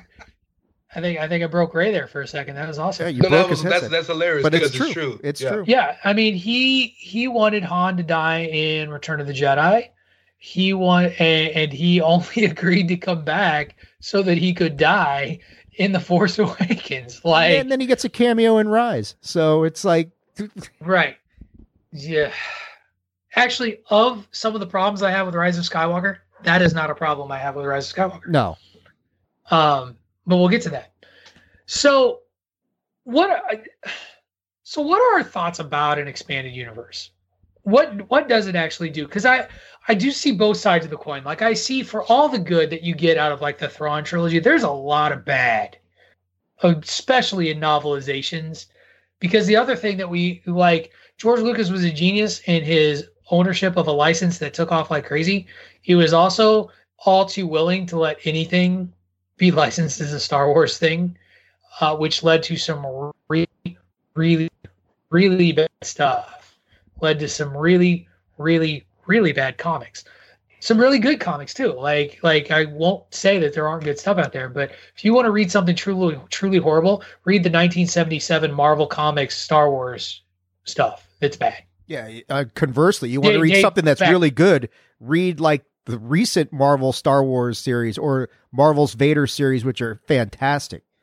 Well, but think about where we are now under what umbrella we're under. No. Who owns Marvel? Who owns Star Wars? Disney. There you go. The House it, of Mouse. The House right. of Mouse. And I think that's I think that's one of the things that Disney's done pretty well is that Disney has taken at least a, a, a unified umbrella for for what's happening. I mean, I think the expanded universe, dare I say, is, is too big um, because there's just been too much of it done. Like you're saying, license free reign was given to a lot of things, and for a while it was all considered canon, and some of it was better than others. And you just got lost in a lot of stuff. And, and I mean, it, it creates opportunities for people to tell stories, sure. But as we know, some people are better at telling stories than others. Um, you know, I think I think they've kind of streamlined things a little bit more now, so it's not you know, not like branching in 25 different directions. You only have to go a little bit off the beaten path to find what you're looking for. But go ahead, Ray. Can can I can I jump in here real quick? It's interesting to me the conversation about an expanded universe because diehards always have a different feeling about an expanded universe than than a casual fan. Because diehards want everything to matter. They want diehards want everything to not only matter but to can canonically. Is that all right? Close you enough. Did. Chronologically. Canonically matter. No, I, I think he's talking canon. But, yeah. You're talking canon, right? Like this is this is a thing that is a part of the universe. Canonized. You guys at home pretend Canonized, pretend yeah. I said that right. Yes. But that form, that manner, right? But I think we have to sit back and take a step back and realize everything shouldn't matter. It doesn't have to matter as long as the ultimate goal gets the same place and now sees you the MCU for the same reason. You don't have to watch every movie of the MCU to understand what happens in the big ones. Nothing about Ant Man. Oh, no, go ahead. Go ahead. I agree with you strongly. Continue your thoughts. Yes. Um, nothing about Ant Man is 100%. I cannot understand what's happening in this movie when you see Endgame. The quantum realm is important, but he explains it in Endgame right? Or Infinity War, whichever one he's in. I can't remember the two. It's Infinity Endgame. War. Endgame. You're Endgame. right. Endgame. Okay. Yeah. Trust trust you know your instincts, sir. You're on it. You're a nerd. Thank you. Well, you know, I'm trying. I'm making a good point and, and, and, and a point. I don't know, but ultimately, I think we've been very, very um, spoiled in the regards that we think everything should matter. But ultimately, I don't think everything should matter as long as the main points and stories end up in the same in the same place, right? Uh, so with the expanded universe that that Star Wars has, we know what the main the main story in canon is. It's the Skywalker saga, and all those other stories are relevant. The galaxy is huge. All this stuff could be happening at the same time. So I don't think I don't think it all I, I don't think it all has to be lock in step. Okay, well this happened in in the year 20,045. But you know what? We can't say this happened in 20,046 because this was said to be. In, it, I don't think that matters personally. Tony wants the, to the say studio something. audience wants to participate. Studio audience wants to participate. Quiet. Yeah. Right here. Here's my. Here's one of my biggest overarching arguments as to what drives me crazy with the Star Wars films and the Star Wars film universe versus what you just described in Marvel. It's not so much that there's an expanded universe that exists. It's that you need that expanded universe to fill in gaps within a movie in the Star Wars universe at times. Okay. And when that is the case, that is bad storytelling out of a film. And so one of the points that I, I, added some points from the agenda that I sent you, but one of the points that I wrote and that we're going to talk about is that Jon Favreau has succeeded where J.J. Abrams failed. Because when you watch The Mandalorian, you don't have to have watched Clone mm-hmm. Wars. You don't have to have watched Rebels necessarily to understand that Ahsoka Tano is important. Mm-hmm. I haven't and, watched any. Like, and and that's the thing is, but you know that this is a person that's important, and that they're a Jedi, and you can continue to watch the show. Now, what may happen is that you may go back after discovering this character through the show and be like, "Hey, I'm interested in this character. I wonder if there's more about them," and go check Rebels out, Clone Wars, or whatever. And that to me is a better connection than when we have to make a movie where shit happened and then backfill it to explain how we got to where we got to. And that is ultimately where we're going to get to when I tear down Rise of Skywalker. Um, Got to come back to it, huh? we no, we're not. I'm not going to let this go because it's also a terrible movie. But we're going to get into uh, we're we're going to get into some hot takes on this. But I think an expanded universe, believe it or not, is good when it's done in the way that we're describing here. The Mandalorian is expanded universe, right? Clone Wars is expanded universe. Good stuff. I haven't watched Rebels. I've heard good things. The other thing I appreciate about Clone Wars and Rebels, it, well, Rebels more than Clone Wars. Rebels actually tell stories of people that are outside of the Skywalkers. And that is the other sort of anchor that has weighed down Star Wars trilogies to this point. And, and we'll talk about, you know, what now, what next, you know, with that as well. The other piece of this is, um, you know, with the uh, the side movies that they've done, like Rogue One and Solo. I would argue Solo less so. They're expanded universe movies though. Like they grow an existing story, but don't need to be watched to understand the general story or to put pieces together.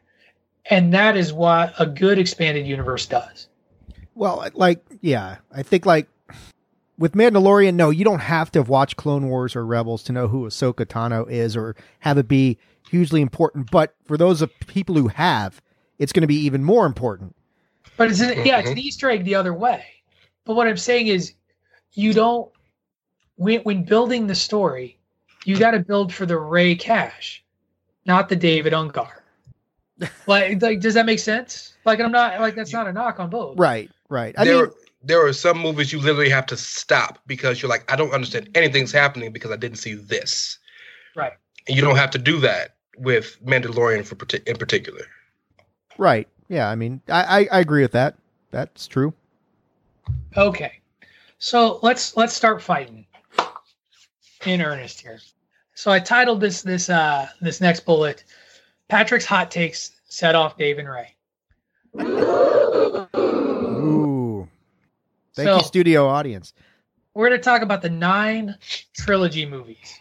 So, episodes one through nine. We are going to take the two, what I would argue, expanded universe films out of the equation. I would argue of those nine, three are truly good movies. One, two, three, four, and these aren't the episodes, these are the number of, mm-hmm. are not good movies. And two are in the middle. Hmm. Dave? And overall, and here's the thing again, going to reaffirm love these movies, watch them all as in terms of like I have an affection for Star Wars. Three of them are truly good movies. I would probably say four of them are meh, two of them are bad. I would say five are good to great, and the other oh, four are great. Yeah, good to great, and the other four are okay. I mean, I don't think there's any bad Star Wars movies. I think the four oh, that I'm thinking stop. of are all right. So let's let's get let's get what we agree upon out of the way. Well, let's so, let's hear what Ray. I want to hear what Ray says. You know, before we go, let's see how how does he break out the nine. I've I've so we, so you want to get the referees' biases I, out of the way? Is that what I just want to see what he thinks. I, I don't think there's a bad Star Wars movie because I, I think bad denotes unwatchable. None of them are unwatchable. They all have a purpose. Sure. So I don't. There's, that's that's what one, I. There's one Star Wars movie that I get angry when I watch it. We know that. Yes, we, we, we, like, we, we're very aware of that. Yeah. And get more angry every time I watch it. So let's, Dave, let's let's knock out the movies we agree upon as good, uh, or as well, you said, good to great. I mean, I would say, so I think, go ahead. New Hope and Empire; those are the easy ones. Okay, New get those out of the way. I think Jedi's a good movie. I think it's an okay movie. Okay, the studio audience is looking like they're siding with you. Um, I think Revenge of the Sith is a good movie. I'm okay with that. Yep. And I think um, I would put Force Awakens as a good movie. You are not correct on that, sir. um, I actually lied. I did my math wrong because there's a fourth one that I I think is good. Uh, so we'll we'll flip it back. So I'm about half. Um, I will walk back my original statement because I like um, the Last Jedi. That's right. I would say it's. I, I, wouldn't call it great, but I would call it good. Good to great. That's what I'm right. saying. Yeah.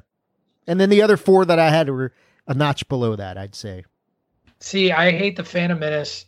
I hate Attack of the Clones as films.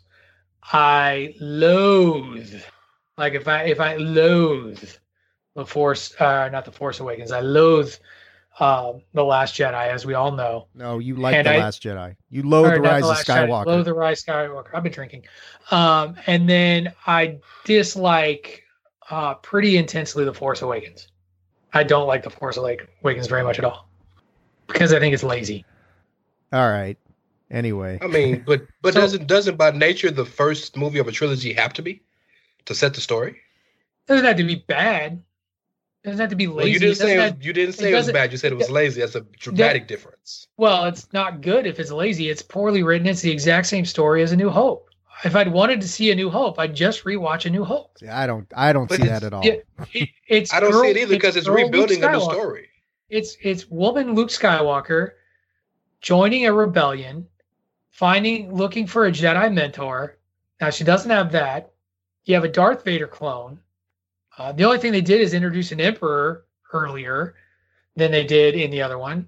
You've got so you don't like old, formulas. You don't like formulaic setups. I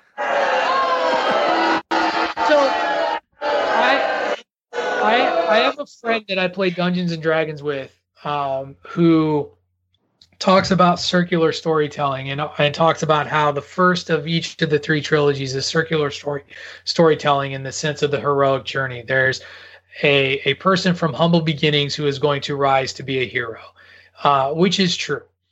It there's circular storytelling, and then there's repeating the same damn thing. I mean, they literally blow up basically a Death Star, except it's a bigger Death Star shaped like a planet, where they have to take out a port to blow it up. It's the same fucking just is. right. And the mentor and the mentor that is found is Han Solo, who is killed in The Force Awakens, a la Obi-Wan Kenobi being killed in A New Hope, a la Qui-Gon Jinn being killed in Phantom Menace. But it's so so go ahead, Ray. I was gonna say, do you hate the cutting the getting the arm cut off thing too? You hate that? Oh god, I'm tired of the arm getting cut off. Okay. Like it's ahead, trope. Dave. Don't tropes are dumb. Trope tropes are lazy. Tropes are easy. I I don't see Force Awakens being a, a redo of New Hope. I will say this though, after watching after watching Rise of Skywalker again, I, I will say this that I still like the movie much more than Patrick Sorry does. But to me, Rise of Skywalker is is more of a redo of Return of the Jedi than Force Awakens is a redo of, of New Hope. What? what are you talking about? What that Rise of Skywalker is a redo of Return of the Jedi. You, you're talking about drawing parallels, okay? Let's see the same parallels. Okay, so you've got the Emperor who's trying to turn Rey to the dark side, like he's trying to turn Luke to the dark side. No, he, really, he's trying to absorb her. Well, he wants her to be with him so that she can become the new Empress. At least, at but first. he wants to possess her. It's not like he wants her to be like he doesn't try. Like he tries to turn Luke. Wow, I can't believe we're having this fight. Okay, go ahead. No, and then and then you know she stands up to him and and she's basically rescued by you know Ben, who's the same kind of way that Luke rescued or Darth Vader rescued his son. So I, I see more parallels in Rise of Skywalker to Return of the Jedi than I do seeing Force Awakens as just a, a new coat of paint on New Hope. I, I I never have seen that. Wow. I mean, you're wrong, but okay. Uh, where's Death Star Part Two? Like it's you know it's a fleet of whatever that's going to launch its attack well, on the like galaxy. The, the end of the Star. end of Rise of Skywalker. Everybody's celebrating on this forest moon. That's a carbon copy of, of Return of the Jedi. I mean, the celebration is almost put them up so next to each other. Basically, we're making the same argument about how different movies are trash, just with different movies. that's awesome. I don't think it's trash. I just, I you know, watching it back, I'm like, eh, there's a lot of similarities at the end of that. Things that... don't make any goddamn sense in Rise of Skywalker. That's the thing that drives me crazy with Rise of Skywalker. All of a sudden, there's just shit that exists in Rise of. It's the same thing with um with the Force Awakens where like we've got this map and it was i also had this problem in attack of the clones right? Where we have this map with like this tiny missing piece like this giant fucking map with this tiny missing piece and we can't figure out where the fuck that last piece is. Like the only way you can find it is on this thing that r2d2 has. There's this magical sith planet that's existed for centuries that everybody seems to fucking know about but nobody knows where to find it and everybody's just like oh yeah like literally random people in the resistance being like, yeah, that planet that has the Sith, like they we should go stop that. Legends, man. What? Legends, rumors, innuendo. That's all it is. What the fuck is that? Nobody's it's talked about big... it for nine goddamn movies. We get to movie nine before we're finally like, oh yeah, that planet. Maybe we should go look at that. The it's Emperor's just galaxy. not dead. It is a big galaxy. It's a big ass galaxy. But people know about it. It's not that it's a big galaxy. It's that people know about this place. Like they talk people about heard it. about it. Heard people about know it. about it. They don't speak about it like, oh, I heard about it. They're like, yeah, this place. Like, yeah, Luke spent his whole life trying to find this place. Oh yeah, he's been looking for that. You know, and you got fucking Lando, just like, yeah, I was helping Luke look for this thing. I'm just not going to tell anybody that he was looking for this place. I'm just going to hide here and not tell anybody because fuck you all. Like, come on. These are really the problems you have with this movie? The Emperor I, I, just has kids out of nowhere. The Emperor didn't die. And well, the Emperor died. There, there are a lot of Palpatine gaps. was dead. Huh? well, whatever was that a clone or where, did they rescue him from the wreckage of uh, the Death Star? I, no one knows. That's one of the mysteries. I, I give you that. Living, and he's been living in secret all along. You create a character like Snoke to make completely worthless by showing just clone after clone of Snoke. You show this fucking group of clone people who just happen to be, or not clone people. I'm sorry, um, the remnant first order people just chilling on this planet that happens to be around where they need to go to find the remnants of the old Death Star. Like, it's just dumb beyond dumb. You you head fake killing Chewbacca because reasons. Like, they, and it's show that Rey was not in control had, of her powers. You, That's why you have but no, you you have head fake killing Chewbacca. There's no weight to that problem if Chewbacca doesn't die. You have C3PO give this emotional speech about I want to say I want to look one last time on my friends, and then fucking R2D2 is like, I gotta back up, bleep, and you're fine. Like, where were the stakes? There were no stakes by the time it's all done. Like, there's just nothing for it. You don't feel like you've accomplished anything. And it's terribly put together. It's just a lot of shit thrown at a wall, and you're just supposed to accept it because reasons. Every not every star destroyer had planet killing capabilities. Those are pretty high stakes. They didn't. They, they just had it. They just. We've been making these for years. Well, if like, you look at the gap between Jedi and when this happens, forty years. That's a lot of time yeah. to develop super massive planet killing star destroyers secretly yes. on a planet that people know about that Luke Skywalker that nobody can find because they didn't have the way. people know about that Luke Skywalker was looking for that Lando Calrissian knew how to find but kept quiet for however God knows long that he was. Lando didn't know how to find it. Lando gave them help Lando knew, anyway. He knew he that he'd been with it. Luke looking for it on that ship, but he didn't know how to get to Exegol. Yeah. Exactly. The only way they knew how to get there was they tracked Rey. Once she got the waypoint and went there, then they knew how to get there. But up until then, Kylo's the only one who'd gotten there, apparently. There's only two of them, remember? Two of the because reasons. Like basically you've talked yourself out. You see this is this is where I think we differ. I'm not willing to embrace the just to accept that this is what was. Like that we went and did this thing. Like that to me I think is really what bothers me with with Rise of Skywalker is that time after time there just it just is. It's not that there was any, there was no real battle for it. And then they're, like, don't even get me started on the Rey Kylo relationship. That That's the part me, that I expected for you to that, have a problem with. I can understand. To me, that. Is like you want th- this is well, see, Star Wars and J.J. Abrams decided to listen to fan complaining and fan hopes because there was this weird like we want Kylo and Rey to be together. Fuck Finn. Um, even though they worked really hard in the first movie of the original trilogy to create a relationship between the two of them, then they had to dumb it down. Then they shoehorned Kelly Marie, Marie Tran in too, which is my ultimate problem with the second yeah, movie. It's not so much the that character was this we we have to create this character to create a, a love triangle not really love triangle thing at a worthless casino store that's that's the only part of oh, can can we get into the complaints last about last jedi. jedi. can i can i get well, into you, i mean you're wrong but it's okay i'm wrong here patrick already Get knows this on. all right me, so let's see, let's see my three complaints about last jedi one is okay. yes, the whole side quest involving Rose and oh, Finn was superfluous I'll, as shit. that easily. Um, I didn't.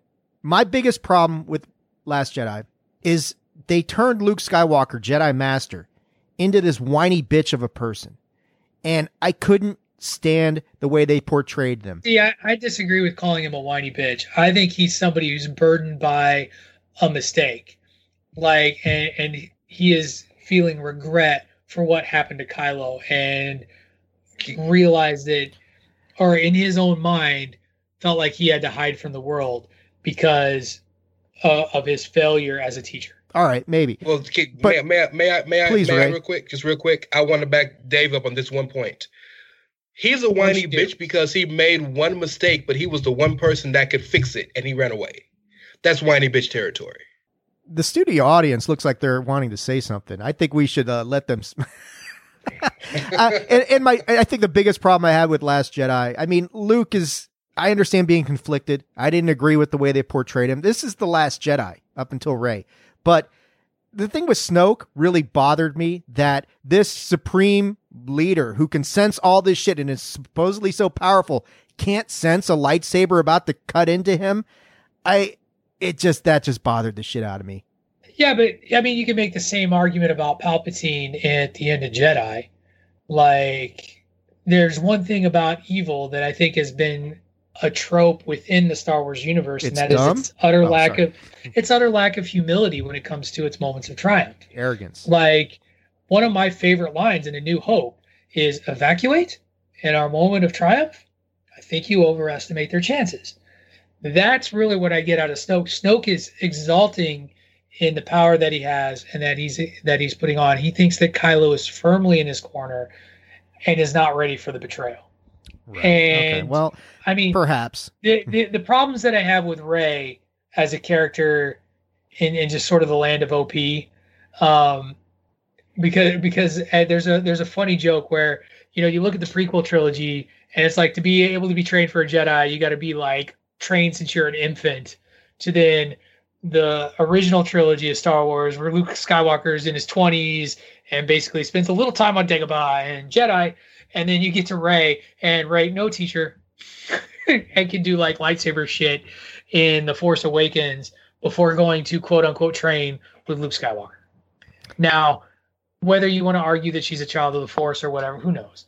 But it is Yeah. it is a funny little thing to laugh at all the way around. I think you can see that. They are they are um, anomalies in the Force. The three main Anakin, Luke, Rey, kind of Right. anomalous as far as the whole thing. So But like, I mean, here's another similarity between Rise of Skywalker and last in uh, Return of the Jedi, um, is that at the end Ben is redeemed the same way that Vader is. yeah, I will- I will agree with the redemption story. Um, They're all they're all felt- it's all of them. but I feel I feel like the redemption arc is a little bit of a different feel than Vader, though. Well, it is, and I mean they're all three. Well, not so much the prequel trilogy. There is no hero's journey. It just ends badly. Um, but the original trilogy and the sequel trilogy are about the hero's journey. It's just that in the first one, Luke is the hero, and in the sequel, if there's a good complaint to make about Rise of Skywalker, is you shoehorned in Ben's redemption story wrapped around, and he's a secondary character to Rey. which is which is hilarious to me because I think Kylo Ren is the best character of the of the second trilogy. He is. I think the most conflicted for sure. growth, Yeah. he's the best. Yeah, I I, The studio I agree. audience- studio audience has a question, and it's for both Patrick and Dave.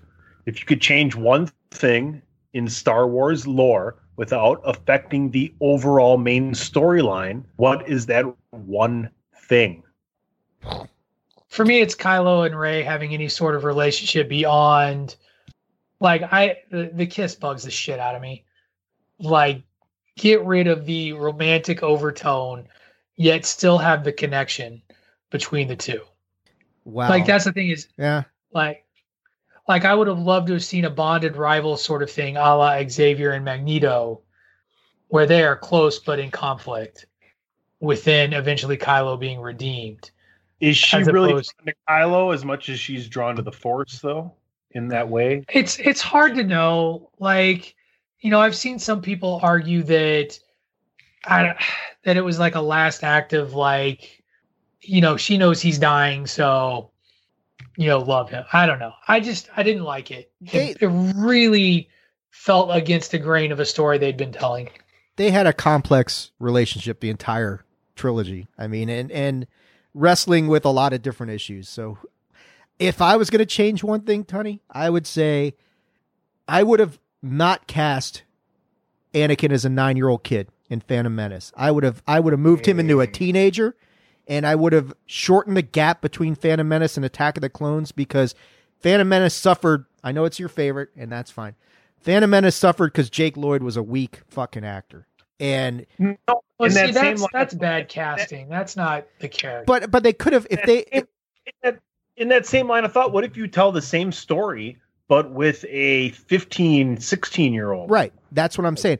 I would have I would have made Anakin a teenager. How angry he would get, right? Yeah, like you could shut that off more. I mean, there's there's what there's this big ten year gap between the time that Obi Wan takes Anakin in Phantom Menace before we see him again in Attack of the Clones. I would have shortened that down and compressed it, because um, I just think, like Pat said, it, it was bad casting. It was a difficult story. They made Phantom Menace so kid friendly that which which I, I actually wanna, get. I I get it, but for older people, you know, older fans, it's like I want to see something like the end of Phantom Menace. I have no problems with the the fight with Qui Gon and Obi Wan so, and Maul. So you, so what, what you're describing is an AEW fan watching WWE. Watching WWE. No. What if they'd have made it more about Obi Wan and left him as a kid? Like Obi Wan is the one that he, uh, maybe there should have been more Obi Wan guidance as far as Anakin was concerned in that episode. For those of you that were disappointed with said episode. Right.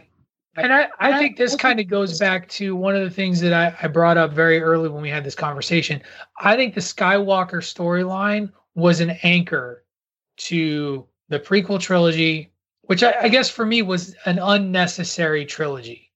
That's I guess that's the thing is I would have rathered we never worry about one, two, and three and go right into seven, eight, and nine. Because for fans like myself and Dave, and fans who loved Star Wars for years, which is where the hype train comes from, we know or we have an idea of what that story is going to be, right? And we know how it's going to end. Like we know it can't end well. And so to go back in time to tell the story of how he got there, the weight of that fall for Anakin is, is not as strongly felt unless the story and the writing needs to be and George Lucas just wasn't a good writer. And so, and that's the thing is, if you look at why Empire Strikes Back was so good, Lucas wrote a framework, but he didn't write the script. Like it got changed and altered. To argue as far as Father Time goes, how right. about if you done seven, eight, and nine earlier to better have Harrison Ford and yeah, you know Mark Hamill and everybody else too, especially right. that's, if that's another years. If Lucas right? had I mean, stuck to, we could do a lot more with that. If Lucas had stuck to his original plan, his original it was supposed to be nine movies. I mean, that was his original plan. They weren't supposed to have, what was it, from 83 to what, 99, 16 years between, um, right. Between the, the, the end of the original and the start of the prequel trilogy. You know, th- if he'd stuck with his original plan, then I think we're having a completely different conversation about what seven, eight, and nine would have looked like and what one, you two, or three probably would have looked like what's really fascinating, if you have the time, I, I like to read a lot of biographies. Uh, as sort of like when I'm not reading fiction, I read biographies. And I read a, it was actually a Spielberg biography because George Lucas and Steven Spielberg are very close, very good friends. I think this, this is a well known thing in Hollywood. One of the things that was really interesting in reading this bio, it was a Spielberg biography and a George Lucas biography. They both talk about how burned out George Lucas was after Jedi and that was what led to the gap is that he was so burned out from doing those movies that he didn't want to touch them and, and kind of walked back on that eventual prequel until he kind of got the bug back and when he got the bug back I, ultimately my biggest problem with the original with the, the prequel trilogy is george lucas had no one to rein him in as a writer and a director. And the reason a lot of film people talk about how good Empire is, is because George Lucas didn't direct that movie and George Lucas's script was punched up and reworked to be far less cumbersome in the making of the film. And you see that in the final result. And one of the things that I think could have made Clone Wars, or I'm sorry, yeah, um, Attack of the Clones, Phantom Menace, and Revenge of the Sith so much better is if those scripts were just less clunky. It's so reliant on the language that he established in A New Hope, and that's okay because I like that that was that was this thing that made the universe unique. But it was just so it was plotting, it was slow, and Phantom Menace, the scenes in the Senate just drag on and on.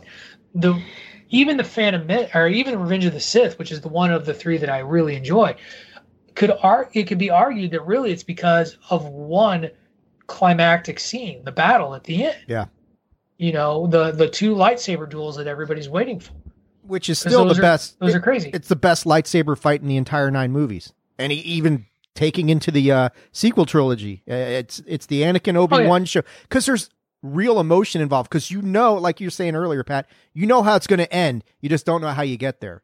And right. so you're taking on that journey while that's going on. It's like, how does this end badly for Anakin?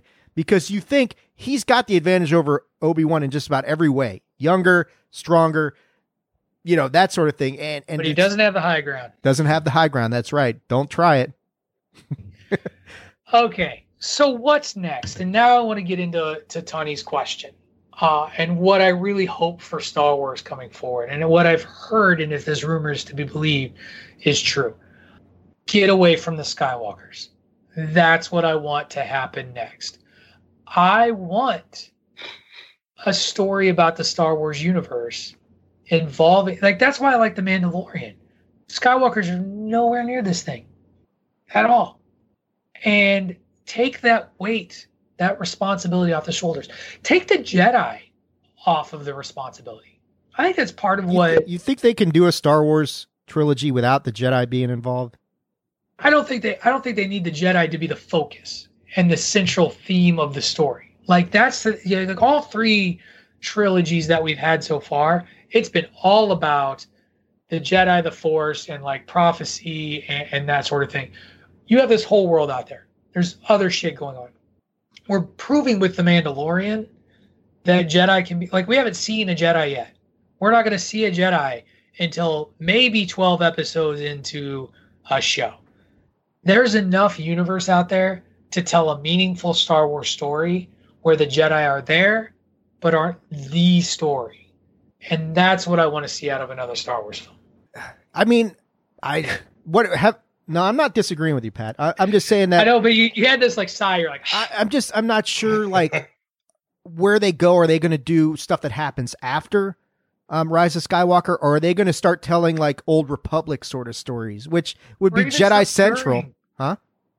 Or even stuff during. There are other parts of the rebellion, right? Sure. Like we see celebrations all over the galaxy at the end of at the end of episode Count six. Many planets, all of them with their own unique issues with the rule of the empire. You know what I'd even be okay with? A Boba Fett story. Like if you're going to tell it, tell it. You're going to get you're going to get that in the Mandalorian, so you don't have to worry Maybe. about it. Can Can I ask a question? Of course. And I'm, and I'm, I'm sorry. Well, Tony, go ahead. Tony, go ahead. You go first. Remember your question. I got you. If the biggest thing that's happening right now is the Mandalorian and Disney is creating these movies and they're going to do a trilogy anyway, why not go backwards? Like, is there any interest going forwards really for anything specifically? Not in my mind. So why not tell the old Mandalorian lore? Have a Mandalorian trilogy about the wars of what happened because you're already telling this story. You're already drawing people towards it. So that's kind of where my mind is drifting from. It's a bigger challenge, I think, going forward because you're going to have the shadow of the Skywalker legacy cast over you if you go forward from Rise. If you, if go, you backwards, go backwards with, if you go backwards, especially in in centralized Mandalorian lore, you include the Sith and the Jedi, and you explain a little bit more of the introduction into right. one, two, and three, and why four, five, and six are so and gigantic. There's a healthy there's history a of the Sith and the Jedi that hasn't really been explored in detail yet. That they can really get deep into and kind of satisfy everybody. Create new characters that you know people will get into. I mean, I, I, I would like to see them get away from the Jedi being central as well, but I just I don't know if they can, or if they're going to have the courage to do that. That might be the better statement. Do they have the courage to do that? Ray, you you uh, get back in there. Um, and I, I want to before I ask my question, I want to make a point to your point. I disagree with all of you. Okay. I think that the way to go is going forward for this one reason. For this one reason, number one, well, two reasons. One, Disney wants to put their stamp on Star Wars. They've done that very well by doing The Mandalorian. It's different than anything that's done. Secondly, I think the easiest thing going forward in terms of making revenue is creating new characters. That's the reason why this third trilogy worked. That's the reason why, of the 10 highest grossing movies ever, two of them maybe even three, are of these last three trilogy movies because of the new characters, right? So I think if they create new characters, create new lore, add to something different, it's going to be a lot easier for new people, and maybe not the diehards, but you you always gonna y'all are always gonna watch. We're always gonna be involved in some form or fashion. You want to get new blood. You want to get new business, new dollars, new stories. I think is how they accomplish that goal. But I'll give you guys a chance to respond with my question. My question is if all of you are so willing and, and ready to see the Jedi not be such as the story, doesn't that mean that the Empire can't be either? They're literally one one and the same. They're yeah, two sides of a different coin. It's all included. The entire storyline is included if you go backwards because of, of what we're experiencing right now in Disney Plus, which is the central point of the Star Wars universe. And then mm-hmm. it's always been Jedi versus Sith, basically. Mm-hmm. And if you mm-hmm. Jedi and Sith and go backwards and you include the old Mandalorian lore, where almost the Mandalorians were the ones that were in charge of everything, basically. Mm-hmm. I agree, what, but why can't you add new things? Why can't you create new things? I guess somewhere in the early 80s, we lost y'all. So, Ray, here's my thing: is I, I think the challenge for me moving forward is that it's really about what are you trying to establish moving forward? Like, what are are we going to speak? Because to me, when I look at this, I again I look at this as a at a universe thing, and this is you talked about the Empire uh, as this you know this sort of ever present organization.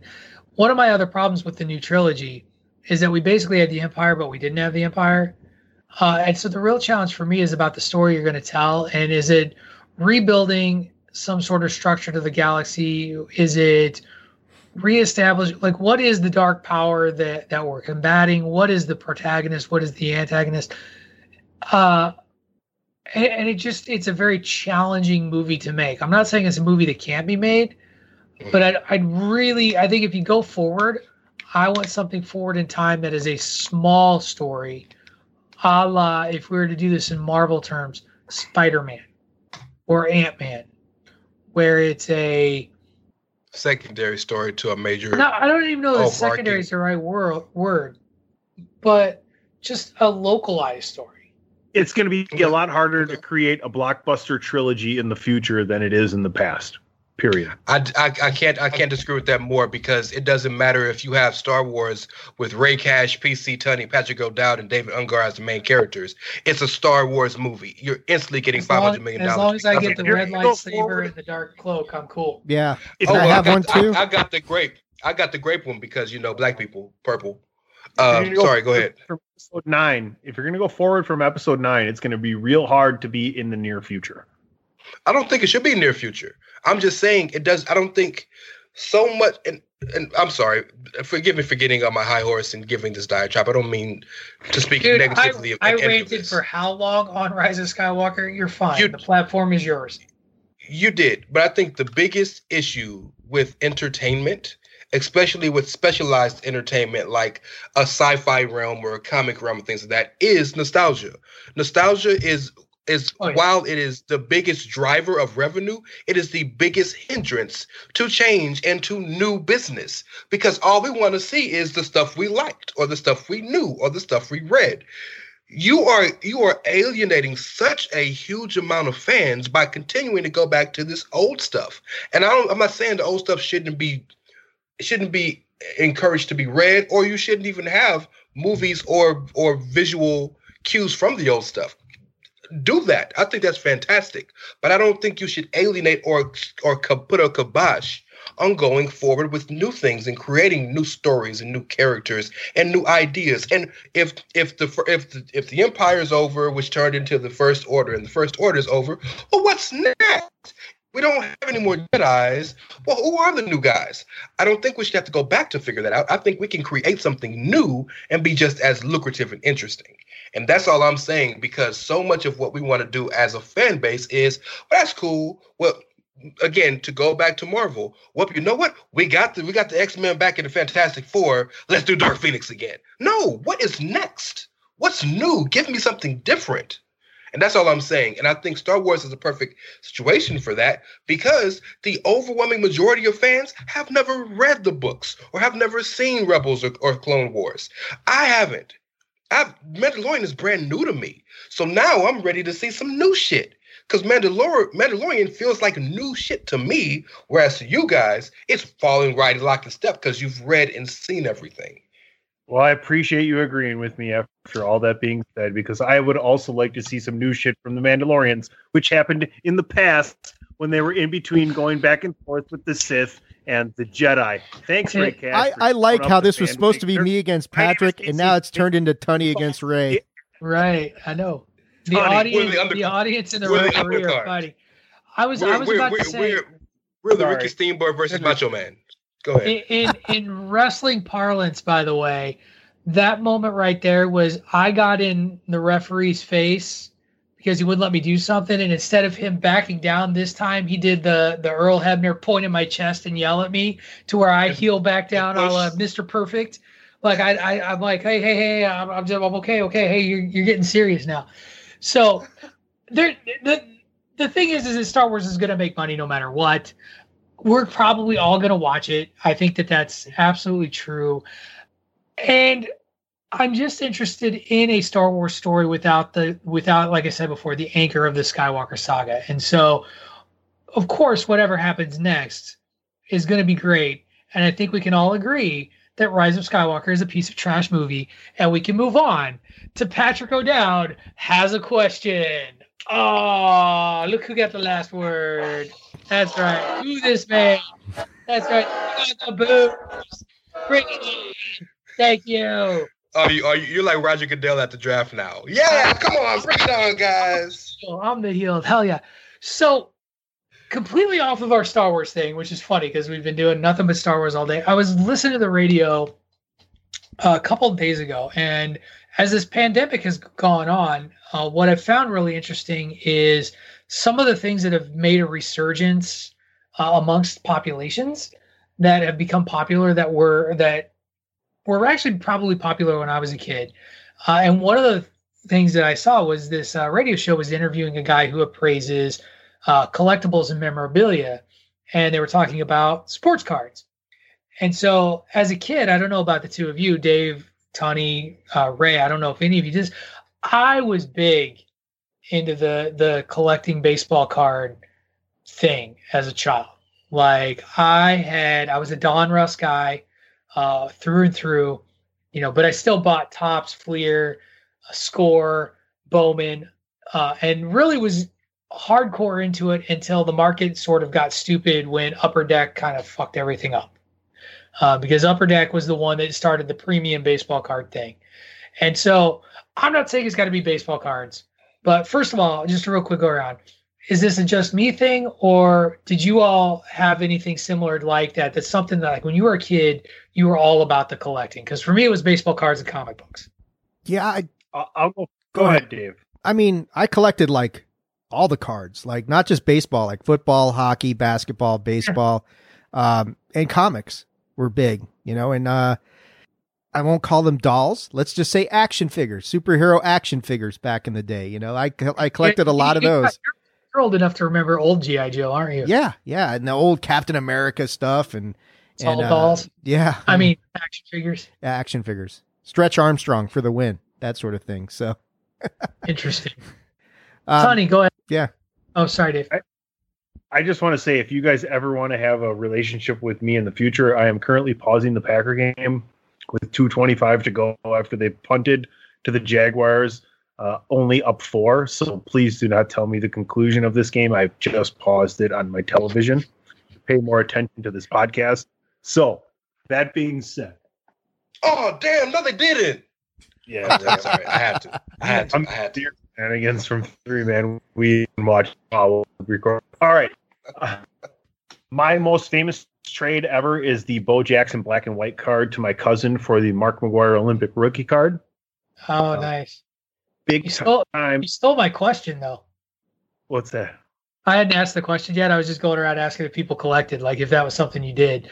Um, but no, go ahead.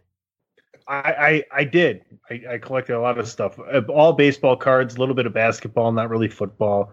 Um, just loved it. Me and a buddy of mine actually came up with a game with our basketball cards where you would shuffle up. You you'd pick so many that you had in your collection, then you'd shuffle them up and deal them out, and then you'd have to play three seasons against each other, and you'd have to go by in order the stats on their seasons, and you get to pick the start and end date and you'd cool. get seven game series through each uh, three seasons. So it was kind of like a, a basketball card uh, fantasy game.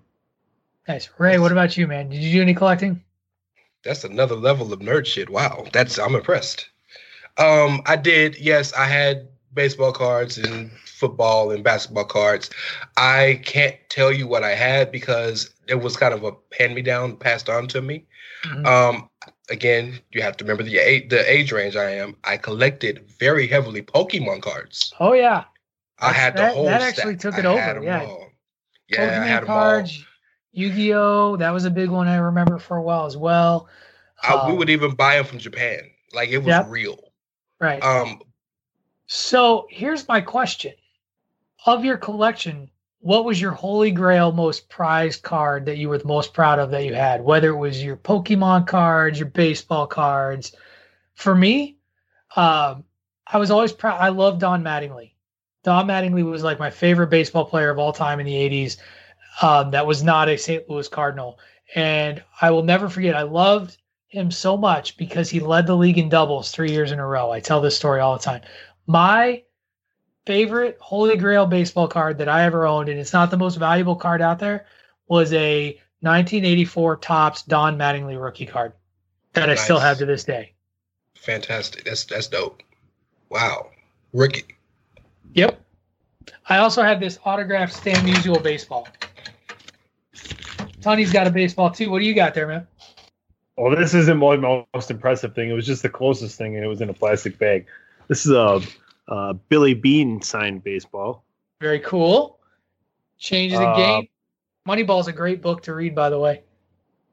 So my stepdad, his father, so my step grandfather, his cousin was a photographer, and she took a lot of pictures. And I, I'm not able to get up and bring it here to show you at this moment in time, but you can ask DP. Um, I have a picture of Hank Aaron batting and hitting the ball and the bat splitting in two with the ball and two pieces of the bat in the picture and Johnny Bench is catching. Wow. I have that picture. Um, so I also have a Robin Yount signed baseball and uh, a couple other things that are pretty fun Packer wise. Nothing crazy though, otherwise. I don't remember any of the cards I had. the thing, the thing I remember having though, like I really like my prize position is like is like I don't know if you remember this, Pat. They used to make these real the comic books like really big, like really big versions of mm-hmm. this. And I had the Superman versus Muhammad Ali comic, and that was that was my prized possession when I was a kid. That thing was awesome. I mean that, and I think I had the Superman versus the Flash as well. It was like a race, and they raced to the end of the universe or some crazy shit like that. It was nuts. Those those are the ones that stand out to me. The cards I had so many of them that I think like my had like an Elvin Hayes card that stood out to me from the Washington Bullets back when cool. you know the Bullets were good. Nice. A long time ago. Um, in terms of cards, um, I can't remember. Like I said, I don't remember any of the sports cards, but I had a Japanese Mew. And if you know anything about the Pokemon lore, like that's that's a, that was a nice card. But in terms of my prized possession, in terms of anything like that, uh, Dave mentioned uh, action figures.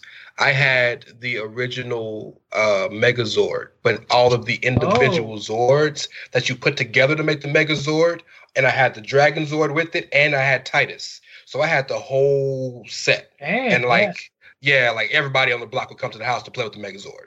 To this day, people still ask me, "Do I have it?" So yeah, that like that was my baby. I gotta tell, I gotta tell you guys a story because this is a Star Wars centric episode. So when I first watching Star Wars, that's when they came out with the Kenner. Remember the figures that all came out and everybody was all into them.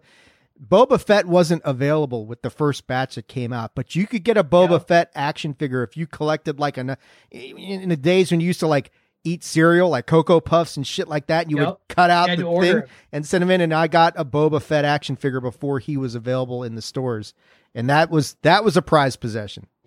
So it's funny you bring that up. And here's how we're going to end this conversation. If you want to check out a pretty neat show, it's a documentary show on Netflix.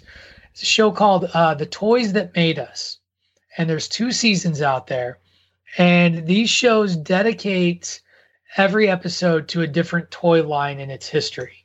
And in the first season, they do an episode on the Kenner Star Wars figures, and they spend a significant amount of time talking about the holy grail of Kenner Star Wars figures, which is the Boba Fett with the fireable rocket, which is some believe to be urban legend. It has been found like one or two of them here or there. But the show itself is a lot of fun to read or to watch and go and worth checking out. So if you if you're looking for something to watch, The Toys That Made Us, two seasons. It's on Netflix. They have an episode dedicated to wrestling figures. They have an episode dedicated to GI Joe, the Transformers. I think um, My Little Pony, uh, Barbie is on there. Lego, like it's really good. Um, and it's really interesting. Hello Kitty, of all things, which I would have never thought of uh, to check out. So check that out. And with that, we're going to call it. That will do it for this week's edition of Bandwagon Nerds. Before we go, gentlemen, let's go around the room.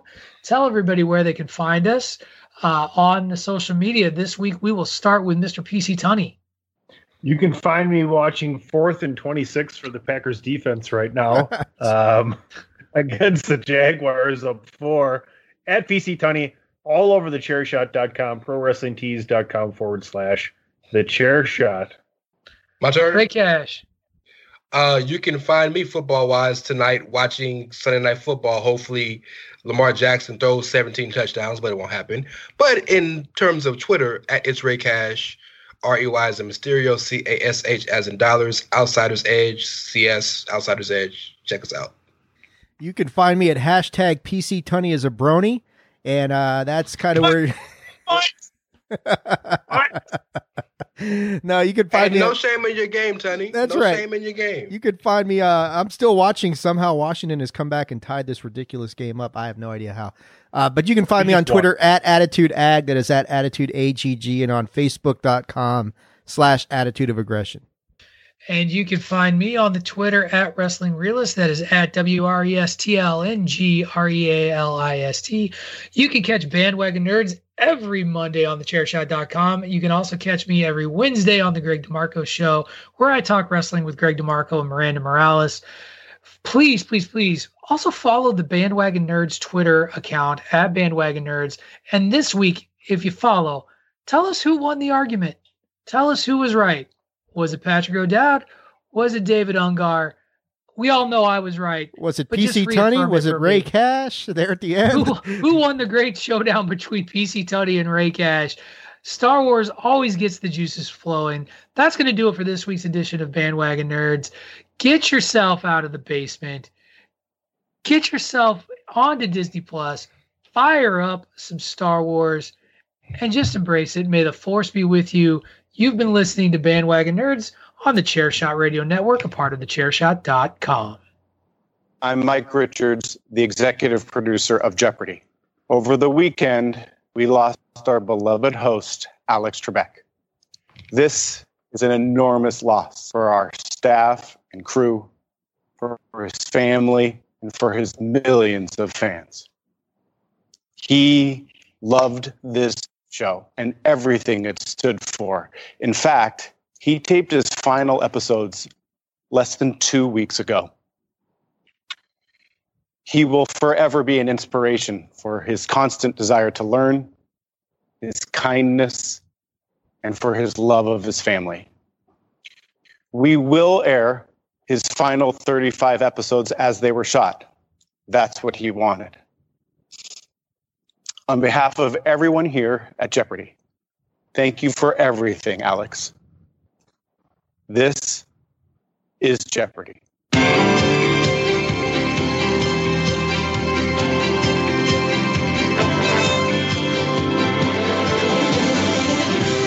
This is Jeopardy. Susan Cole is from Bowie, Maryland, and her favorite type of music is something I've never heard of, but it doesn't sound like fun. I think it's very fun. It's called Nerdcore Hip Hop. It's Nerdcore Hip Hop. Yes. Um, it's uh, people who identify as nerdy rapping about the things they love video games, science fiction, having a hard time meeting romantic partners. You know, it's really catchy and fun. Losers, in other words. Well, started from the bottom, now we're here. Started from the bottom, now the whole team here. Buy a chopper and have a doctor on speed dial, I guess. Mad City. Six foot, seven foot, eight foot bunch. Young Money Militia, and I am the commissioner. You don't want to start Weezy because the F is for finisher. Panda, panda, panda, panda, panda, panda, panda.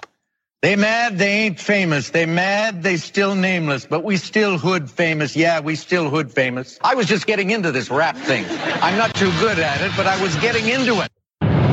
TheChairShot.com. Always use your head.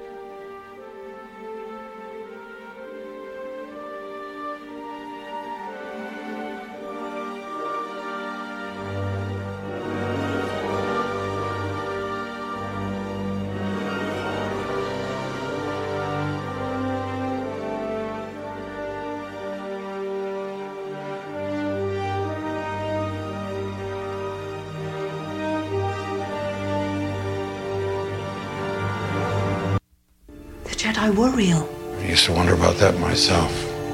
Thought it was a bunch of mumbo jumbo. A magical power holding together good and evil, the dark side and the light. Kid, I've flown from one side of this galaxy to the other. I've seen a lot of strange stuff, but I've never seen anything to make me believe there's one all powerful force controlling everything. There's no mystical energy field that controls my destiny. Crazy thing is,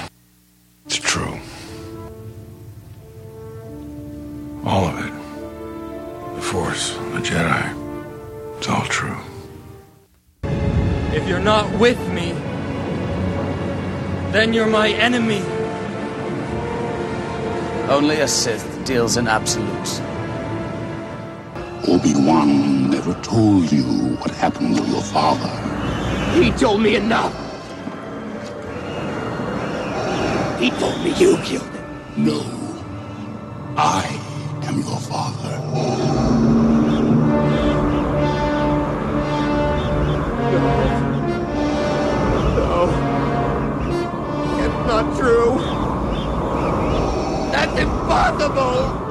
your feelings. You know it to be true.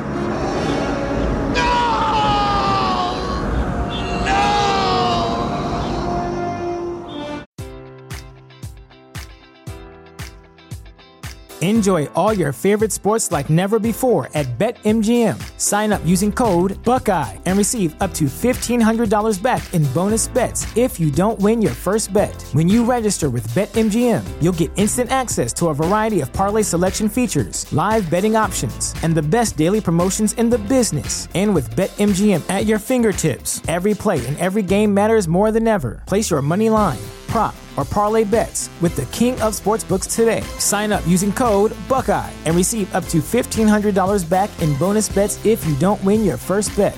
BetMGM and GameSense remind you to play responsibly. 21 plus and present in Ohio, subject to eligibility requirements. Rewards are non-withdrawable bonus bets that expire in seven days. Gambling problem? Call 1-800-GAMBLER. In partnership with MGM Northfield Park.